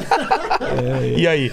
Ó, é o seguinte, o Luiz Otávio mandou um superchat aqui pra gente. Ele tá perguntando o seguinte: por que o socialismo não dá certo nem na teoria? O socialismo ele tá onde? Porque a gente falou que o anarcocapitalismo, essa visão libertária, ela é o quê? É uma forma. Ela, ela tá no. Tem socialismo, capitalismo? Isso isso tá no mesmo nível ou ou tá acima de. Eu queria entender a, relação. É, olha só, eh, o que, que a gente. Existe até um- uma confusão nisso daí, porque o anarcocapitalismo, o pessoal que é anarcocapitalista costuma usar o nome socialismo para designar qualquer coisa que tenha governo. Então, se tem governo, é socialismo. Não É interessa. mesmo? É, o socialismo tem no mundo todo, porque tem governo no mundo todo. Então, é todo mundo socialista. O pessoal às vezes implica um pouco com a gente por conta disso. Não, como assim dizer porque que o Brasil é é- socialista, não sei o que lá. Mas enfim. Agora, outra coisa é a seguinte: a ideia do socialismo é a ideia da igualdade forçada das pessoas. Ou seja, as pessoas elas têm que ter a mesma, o mesmo resultado, tem que ter aquela igualdade de resultado. Isso é um problema. Por quê? Porque as pessoas eh, eh, elas nascem diferentes. A gente nasce diferente. Alguns nascem mais bonitos, como eu, né? Outros Exato, com essa barba maravilhosa, né? outros não são tão felizes, né? Então, assim, as pessoas nascem diferentes. Então, naturalmente, você vai ter um resultado na vida diferente para cada pessoa. É impossível você atingir a igualdade. E o problema do socialismo é justamente que ele vem disso. Ele vem, não, as pessoas têm que ser iguais, tem que ter todo mundo ter, ter o resultado igual. A premissa ter- já é errada, né? a premissa já está errada, você não consegue isso. A única forma de você tentar fazer isso é usando violência. Tirando de quem tem mais e dando para quem tem menos. Mais Estado, mais força, mais, mais força, poder ao Estado. agredindo as pessoas, né? Ah, então ele é antagônico à ideia do liber... Do libertarianismo. Exatamente. É, é o que a gente vê. É, é, Na verdade, a forma que eu gosto mais de entender o espectro político é através daquele é, diagrama de Nolan, que ele, ele não tem só esquerda e direita, ele tem também autoritarismo e libertarianismo. Que é justamente você tem. é, a direita seria mais o conservadorismo, a esquerda mais o progressismo. Tá. Ou seja, a direita ela visa controlar menos o seu dinheiro, você tem mais controle sobre o seu dinheiro, mas menos controle sobre as questões morais, né? Não, tem que se vestir direitinho, tem que rezar, sei lá. Ah, e a esquerda, ao contrário, ela quer controlar o seu dinheiro, mas deixa você fazer o que você quiser. Você pode ter o- a opinião que você quiser e coisa e Entendi. tal.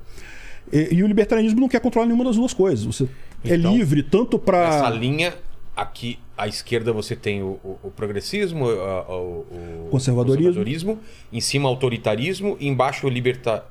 É, eu costumo botar embaixo o autoritarismo Ah, e é? em cima o Em libertarianismo, né? Que Tá. seria Quanto mais. mais livre, Mais mais liberdade absoluta, de, tanto do seu dinheiro, o dinheiro é seu, o que você ganha é seu. Tanto o liberalismo. E, e você pode. é, é, é, também os costumes também, desde que você não agrida a propriedade privada de ninguém, você tem o costume que você quiser, né? Tem até uma frase famosa que o pessoal usa, né? Eu quero que casais gays é, é, é que é? adotem filhos e, e usem armas para cuidar da sua plantação de maconha. Junta tudo Junta assim. tudo, né? Cara, que maravilhoso. E, e, o, e, o, e também tem muita confusão de, de liberalismo com liberta. É, tem, não é? Tem, é. Qual a diferença básica? O, o liberalismo, ele é mais. é, é, na verdade, a diferença principal nessa história é acreditar no Estado, acreditar que o Estado ainda existe. O liberal, ele acha que o Estado tem que diminuir, que tem que ir para um Estado mínimo, mas ele não acredita na vida sem Estado, na vida é, é, totalmente voluntária das pessoas interagindo entre si.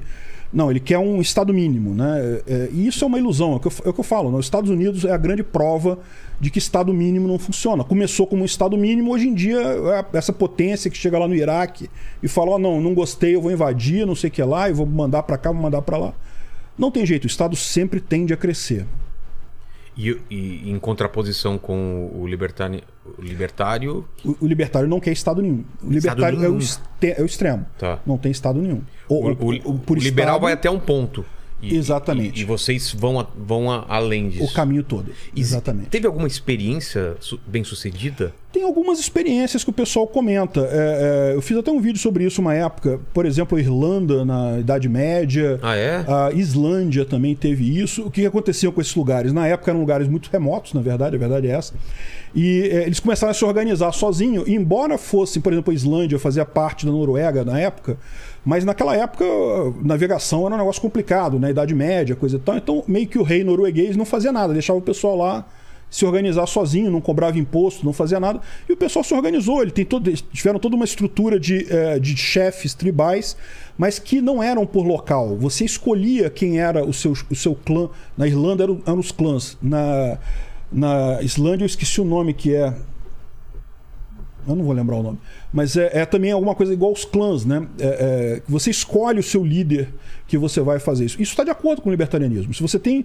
é, a, a gente não é contra você ter uma, uma organização, uma hierarquia. A gente é contra a hierarquia forçada. Você pode escolher a hierarquia que você tem. Então, nesses lugares você teve esse tipo de coisa. Funcionou durante muito tempo, funcionou muito bem. Tipicamente nessa situação, o que, que acontece? Em algum momento isso funciona tão bem que o pessoal começa a enriquecer. E aí o, o rei lá de trás fala: hum, quer dizer que aquele pessoal ali está se dando bem desse jeito, né? Tem outro exemplo também que é muito curioso desse, que foi da República de Cospaia, né? É, na, na Itália também, que também é uma situação dessa, né? É, é, e aí, de repente, os estados papais olhar, caramba, aquele pessoal tá ficando rico ali, né? Olha só.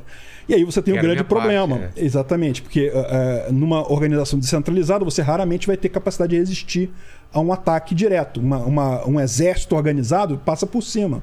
Isso Entendi. aconteceu em todas as vezes da história.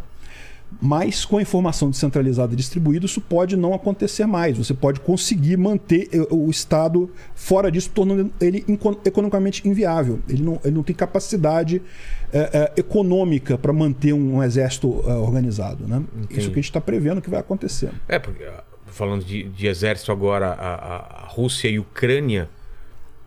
Olha que coisa. A Rússia ela, é engraçado, né? Porque a Rússia, ela. ela qual é o sistema dela? É, um- é, é- é uma coisa totalmente autoritária. Uma na- ditadura. É uma ditadura, né? socialista. Exatamente. E a Ucrânia, o que que era? Era um É uma capitalismo. ditadura socialista. Também? Para mim tudo é socialismo.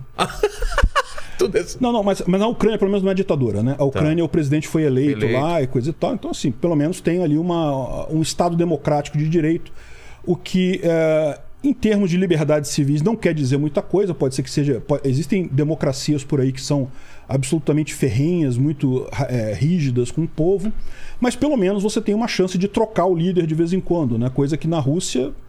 Desde que o Putin entrou, não saiu É. mais, né? Saiu uma, uma época, colocou um cara É, e botou o cara voltou. na, e É. voltou, né? Manda, Leni. O Peter Pereira ele fez uma pergunta ainda no, no- na, falando sobre socialismo. É, ele pediu assim: é, seria bom explicar rapidamente a questão da impossibilidade do cálculo econômico no socialismo, Ah, entre tá. parênteses, governo estatal, e também dos incentivos perversos. Aí mandou um abraço para todos. Bacana, bacana. O que que é essa teoria da impossibilidade do cálculo econômico no socialismo? Né? É, é, Isso foi uma teoria desenvolvida pelo Mises em 1921. Na época, a União Soviética, naquela época, ela tem tinha aqui. acabado de se formar. É, Tem o nome do Mises aqui. Miss- é Ludwig von Mises, exatamente. Ele foi o cara que iniciou essa história toda de, de escola austríaca, de economia, coisa e tal. E a visão dele era a seguinte: ele, ele, em 1921, ele falou a União Soviética vai quebrar. E vai quebrar porque a economia dela vai colapsar. Isso hoje pra gente parece óbvio, porque aconteceu, né? É. Chegou em 1990, a, a- a- a União Soviética desmanchou no ar, não, teve nenhuma invasão, não teve nada. né? Mas na época que ele falou, Parou era uma coisa. Na época que ele falou, a Revolução Comunista tinha acabado de acontecer, era 1917. Naquele momento, o pessoal ainda tinha aquela ideia que na Rússia estava tudo dando certo, né? Até porque o pessoal comunista ele pode ser ruim em muita coisa, em economia, mas é bom em propaganda. Exato. Propaganda socialista sempre foi uma coisa. Tem gente aqui no Brasil que até hoje acha que a saúde em Cuba é fantástica, um negócio maravilhoso, né? É só falar com um cubano, pô. Não, não É. tem isso, mas enfim. É, Naquela época, quando ele falou isso, foi uma coisa revolucionária, né? E ele foi muito atacado. Teve, teve vários autores comunistas que tentaram refutar o cálculo econômico, o, o problema do cálculo econômico. E basicamente o que ele falava é o seguinte: no momento que você troca o livre mercado por uma decisão de um burocrata, você está introduzindo ineficiência naquilo ali. É, é, se você bota no mercado, eh, as pessoas querem comprar mais esse tipo de copo aqui, ao invés desse tipo de copo aqui, o preço desse copo sobe. Então, o fabricante de copo vai falar: hum, eu vou fabricar desse copo aqui, porque né, o preço Tá subiu. atendendo. E aí ele está atendendo a necessidade do, do, do consumo, porque o pessoal gosta deste copo aqui, não deste copo aqui. Quando você bota para um burocrata decidir a economia, que, que copo que vai produzir, o cara pode gostar desse copo aqui, pode gostar daquele ali, ele pode falar, não, produz tanto desse, tanto desse, 50% de cada para E ficar... dane-se o que as pessoas querem. E você introduziu ineficiência na economia, porque agora a pessoa não tem mais como escolher aquilo que ela quer. Ela vai ter que se contentar com o que está lá. Se fosse só um problema de copo e coisa e tal, menos mal. Mas quando você aplica isso a toda a economia, que era a proposta soviética, era a proposta comunista original, planificar toda a economia, controlar toda a economia, você tem um desastre. E, e aí ele explicou o seguinte: isso acontece por quê? Justamente pela falta do preço, né? Como eu falei, por que, que o cara sabe que tem que fabricar deste copo? Porque o preço dele subiu, porque as pessoas querem comprar mais dele. Se você elimina o preço, se você torna o preço um negócio determinado pelo, eh, pelo político, você perde essa referência. E aí eh, ele até falou o seguinte: que, que o comunismo vai, vai conseguir durar durante um tempo eh, copiando os preços do mercado, mas vai chegar um momento é, que até isso não vai ser suficiente ele vai acabar quebrando. Né? E A, a ineficiência que ele vai introduzindo é tão grande que ele não vai acabar não funcionando. E foi exatamente isso. O pessoal da União Soviética, depois do fim dela, falava que eles olhavam direto os preços no mercado ocidental e até no mercado negro na Rússia para determinar o que, que produzir. Eles precisavam da informação do preço e, e era proibido, em tese. Ou seja, se ficou uma situação em que o governo, o burocrata do governo, buscava o mercado negro para saber o que, que valia mais. E no final das contas, isso pode funcionar por um tempo, mas cada vez vai introduzindo mais ineficiência, mais ineficiência, uma hora colapsa, né? Tem umas histórias da União Soviética que são é, impressionantes, né? Tipo, ah, o burocrata decidiu que a fábrica de parafuso tinha que ganhar por peso. Ok, né? Fa- Faz sentido, né? Quanto mais parafuso ela produz, mais peso, né? Legal, ok. Só que o cara da fábrica de parafuso, eu, não, peraí, o melhor então é fazer um grande parafusão desse tamanho. e aí tem a foto, cara. Você É procurar, sério? Tem uma foto num- numa, numa carreta com parafuso. Deixa... Agora, pra que esse para Não interessa, não precisa. O burocrata já disse que era não sei o que lá. que- Entendeu? É o peso que importa. Você perde, é o peso que importa. Não interessa que não, que não tenho nada pra você taxar esse parafuso nela. Eu fabriquei. Pronto, resolvi. Cara, é, é- é exatamente o que. a- É lógico, isso é um, é um exemplo extremo, Extremo, né? cômico, mas a ideia é que isso vai acontecendo na economia quando você planifica as coisas, né? Qual- é, a pergunta estava dividida em duas, né? É, é. Peraí que eu acabei deletando a pergunta aqui. Pera um pouquinho. E... Tô te falando, cara. Tá tudo errado. A partir de hoje eu acho que vai virar uma bagunça aqui, cara. Eles vão fazer Pronto. o que eles querem. Vai- na vai hora virar que... um é, ancapistão, é. Exatamente. O, o- nome do, do seu canal, a gente tá conversando antes de começar aqui, Hum. é Ancapso, por quê? É, pois é, é ancap.su, né? É, porque, cara, quando, quando, quando eu me tornei libertário, eu descobri logo depois. Eu sou da área de tecnologia, né? Eu, eu trabalhei como programador, com segurança da informação. E aí, é, nessa época que eu estava me tornando libertário, que eu estava estudando o assunto, eu descobri uma notícia dizendo que os domínios da antiga União Soviética foram colocados à venda. Então você é, você tem hoje .br, é do governo brasileiro. Só aqui no Brasil que você registra .br. Na Rússia, .ru. Estados Unidos não tem nada ou é .us. É, eles colocaram, eles tinham reservado, quando, quando saiu essa, essa tecnologia da internet, isso foi em 80 e pouco, 88, 87, eles tinham selecionado o prefixo .su para Soviet Union. Na época existia, 87 existia É. ainda a União Soviética. Só que, lógico, logo depois ela caiu, então nunca chegou a ter nenhum domínio .su porque não tinha mais União Soviética. Só que aí alguém conseguiu lá na Rússia e a Rússia estava vendendo esses domínios .su. Aí eu falei, só de brincadeira, deixa eu ver se ancap.su está disponível aqui. E, tava. tava. E aí eu mandei o. eu fiz a- a- o registro lá, coisa e tal. E aí foi engraçado porque eles me mandaram um, um e-mail em russo pedindo explicação, não sei o que lá que eu queria. Eu falei, não, é, eu expliquei lá, o negócio comercial, coisa e tal. Registraram o domínio para mim. E aí eu gostei, né? Porque ficou legal. Ancap.su é, é o meu no- é o nome do site e o nome, o nome do canal e o nome do site ao mesmo tempo, né? É. Já tem tudo ali. Mas é isso daí. Fale. Uma brincadeira. Eu encontrei aqui a, a segunda parte, ele fala sobre os incentivos perversos. É, pois é, então, é, é, o que, que acontece no governo, né? Justamente, a gente meio que respondeu no É, caso do- do, do parafuso, do parafuso, é. né? Você começa a ter, uh, como o governo que está dando os incentivos, ele não tem mais o incentivo da pessoa lá no final que quer consumir a coisa. É o que o É o que tiver na cabeça dele. vai- exatamente. Entendi. O Pimenta, é, Pimenta no Café perguntou aonde ele encontra essa camiseta que você tá usando. Pimenta no Café é o site da nossa loja. lá Ah, que tem- tá. A minha camiseta tem a, a canequinha também e tem mais um monte de produtos lá para o pessoal quiser. Legal. E a, a de J. Reis, ela perguntou o seguinte, ó. Nesse cenário an- anarco todo, como ficaria o poder de polícia e a construção de grandes obras públicas, públicas como estradas, metrôs e etc? Não, bacana. Isso é uma, uma pergunta interessante. É, primeiro, a questão da polícia é aquilo que a gente falou, né? A ideia é que você tenha uma empresa de segurança que vai te garantir a sua segurança. Eu não sei como é que tá aqui em São Paulo. Lá no Rio de Janeiro isso já é comum, tá? O meu condomínio onde eu moro lá já tem uma empresa privada de segurança que toma conta de lá. Sim, aqui também. É, a maior parte dos grandes prédios tem isso, coisa e tal. A ideia vai ser continuar isso. A, a polícia mesmo, olha só. Eu não sei se o pessoal tem a noção exata é, de até onde vai a proteção da polícia. É, se você um dia for roubado, tomara que não, tomara que você nunca seja roubado, mas sabe como é que funciona, né? Você vai na delegacia, reclama e o cara preenche uma ficha e fala: ok, beleza. Beleza. Valeu, tchau. Não acontece nada. Um abraço. É, essa é a proteção que a polícia te dá, a verdade é essa.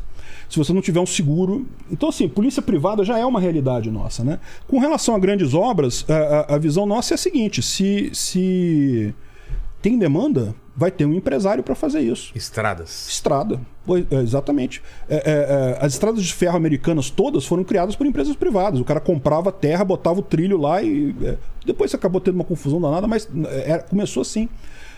Estrada privada nunca foi um negócio impossível. Hoje no Brasil.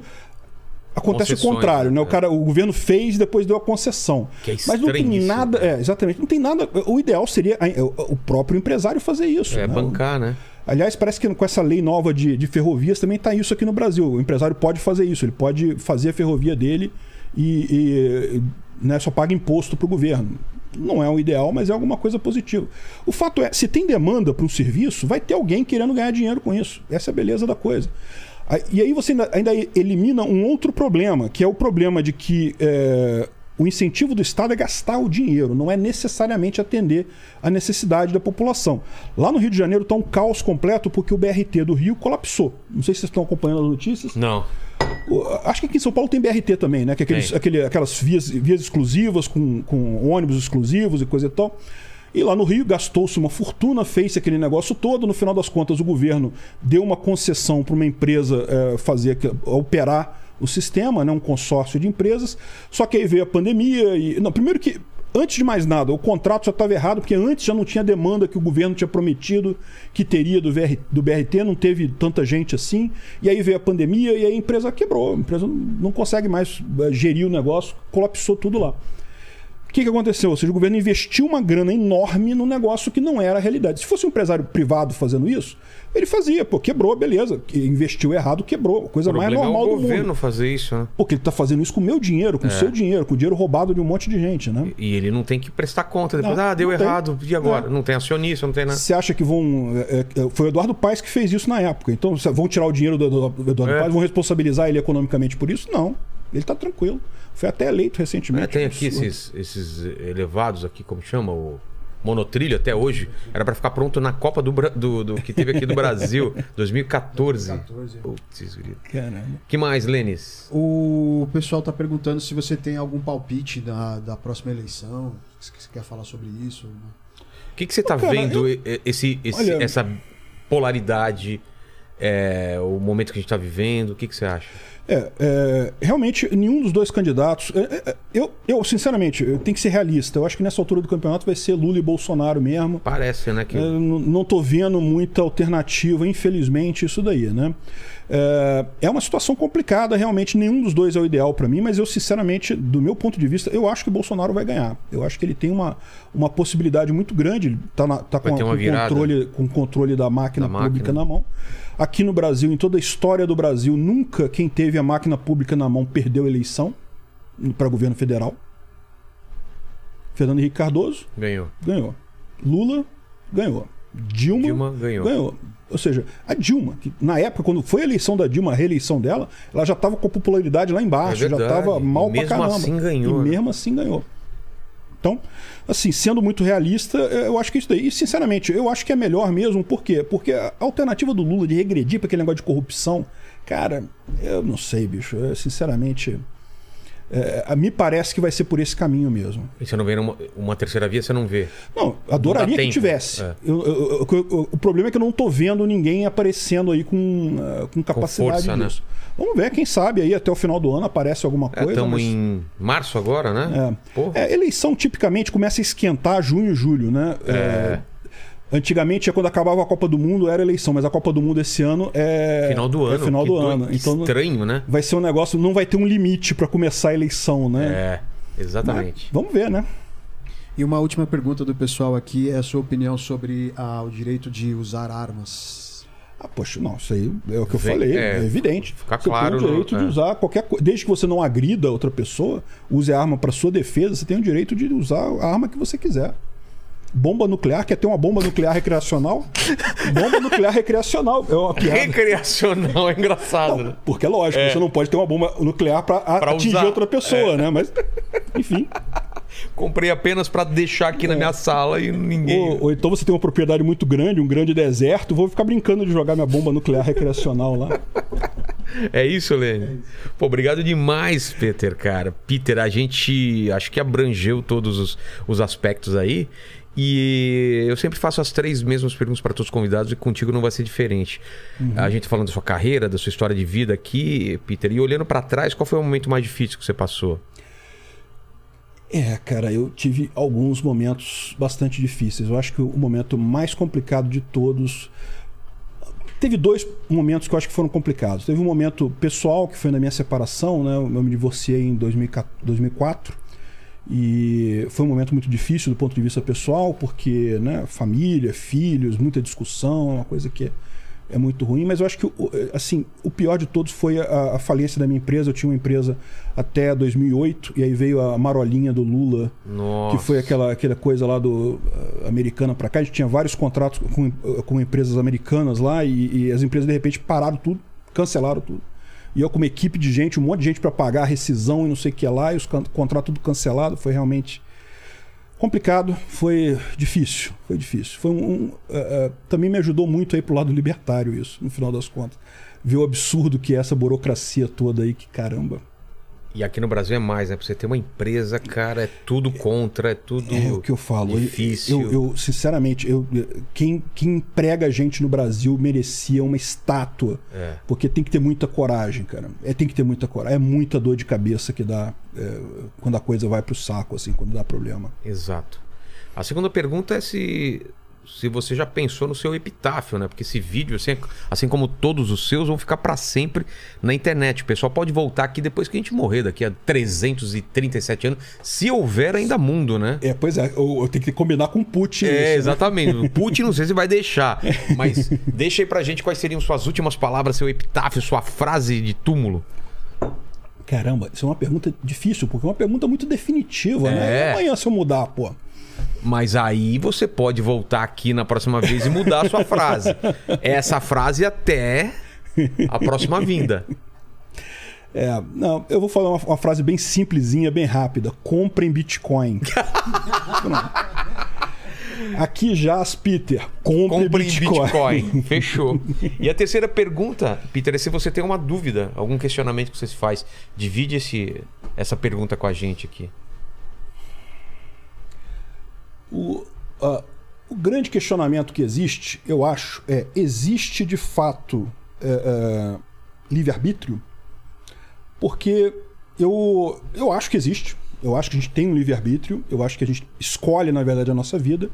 Mas o determinismo é uma possibilidade. Pode ser que, cara, cada átomo seu tá guiando num sentido, então você acha que tá pensando na sua cabeça, mas não, é o elétron indo para cá, o próton indo para lá, e no final das contas, a gente tá aqui só assistindo as coisas passarem e não teria, não, não tem influência em nada que tá Essas reações acontecendo. químicas dentro da gente, a gente tem que se apaixonar, tem que ter um filho, tem que passar o, o gene para frente, Sim. os genes para frente. Será que a gente tem livre-arbítrio mesmo? É. Ou até, quan- até, Ou até onde, onde, você É. tem livre-arbítrio? Eu Essa penso acho que é a grande, isso é a também. grande questão que eu tenho, assim, se eu não consigo ver isso respondido. Até porque, se alguém te responder, quem garante que é aquilo mesmo, né? Que, não- que não é uma forma de controle, uma forma de limitar o seu conhecimento. Então, meio que é Verdade. uma pergunta sem resposta. E a, a gente acabou não falando sobre, sobre essa livre expressão, né? Que tá Liberdade de expressão. Liberdade de expressão, que vocês lutam muito isso, que nos Estados Unidos é, é- é- é incondicional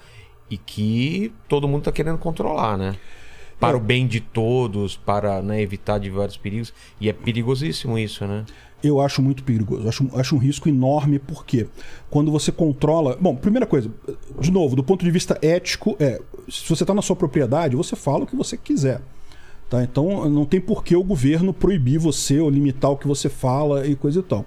Então é, é a mesma ideia. Se você está na sua propriedade, você fala o que você quiser. Do ponto de vista ético, não tem. É irrestrita mesmo. E quando eu falo irrestrita, vale calúnia, injúria, difamação, tudo isso na ética libertária não tem problema, desde que você faça na sua propriedade privada. Agora, é, mesmo do ponto de vista utilitário, né, do que é melhor para a sociedade, o melhor é realmente você discutir os assuntos. Por mais que sejam assuntos que eh, a gente sabe que são errados, que é coisa que a sociedade já passou por isso e coisa e tal, mas qual que é o grande risco? Quando você cala a pessoa, você não muda a opinião dela sobre aquele assunto. A pessoa vai ficar com aquela mesma opinião e você vai acabar eh, perdendo a oportunidade de convencer ela ou de mostrar um ponto de vista, ou até de entender por que, que ela chegou naquele ponto, naquele pensamento, e- daí tentar corrigir isso. É, é, calar as pessoas é uma coisa muito perigosa, é uma coisa muito ruim, que não deveria ser o caminho que a gente está tá levando. E o que eu estou vendo de pior de tudo é o seguinte: que o, que tá, o governo está usando tanto isso, por quê? Porque o governo está se sentindo ameaçado pela informação. É, é, antigamente no Brasil você tinha, sei lá, seis, dez redes de televisão, ó, meia dúzia de jornais, sei lá, 100 jornais, rádios e coisa e tal. Eram poucos meios de, de comunicação. O governo controlava tudo. Hoje em dia, olha o que a gente está fazendo aqui, cara. A gente está falando para um monte de gente. É. Tem um monte de canal falando para um monte de gente. O governo perdeu o controle disso. Ele não gosta disso. O governo se sente ameaçado, como eu falei para vocês. O governo existe muito devido à propaganda de que o governo é importante. Se você começa a, a botar ideias A de que o governo é. não é tão importante assim, ele se sente atingido com isso. E isso realmente é um problema muito sério. É, é, é, eu vi o caso, não sei se você tá, certamente está ciente, né? Do caso do Monarca. Claro, lá, claro. Que, pô, é, eu achei uma injustiça danada aquilo ali.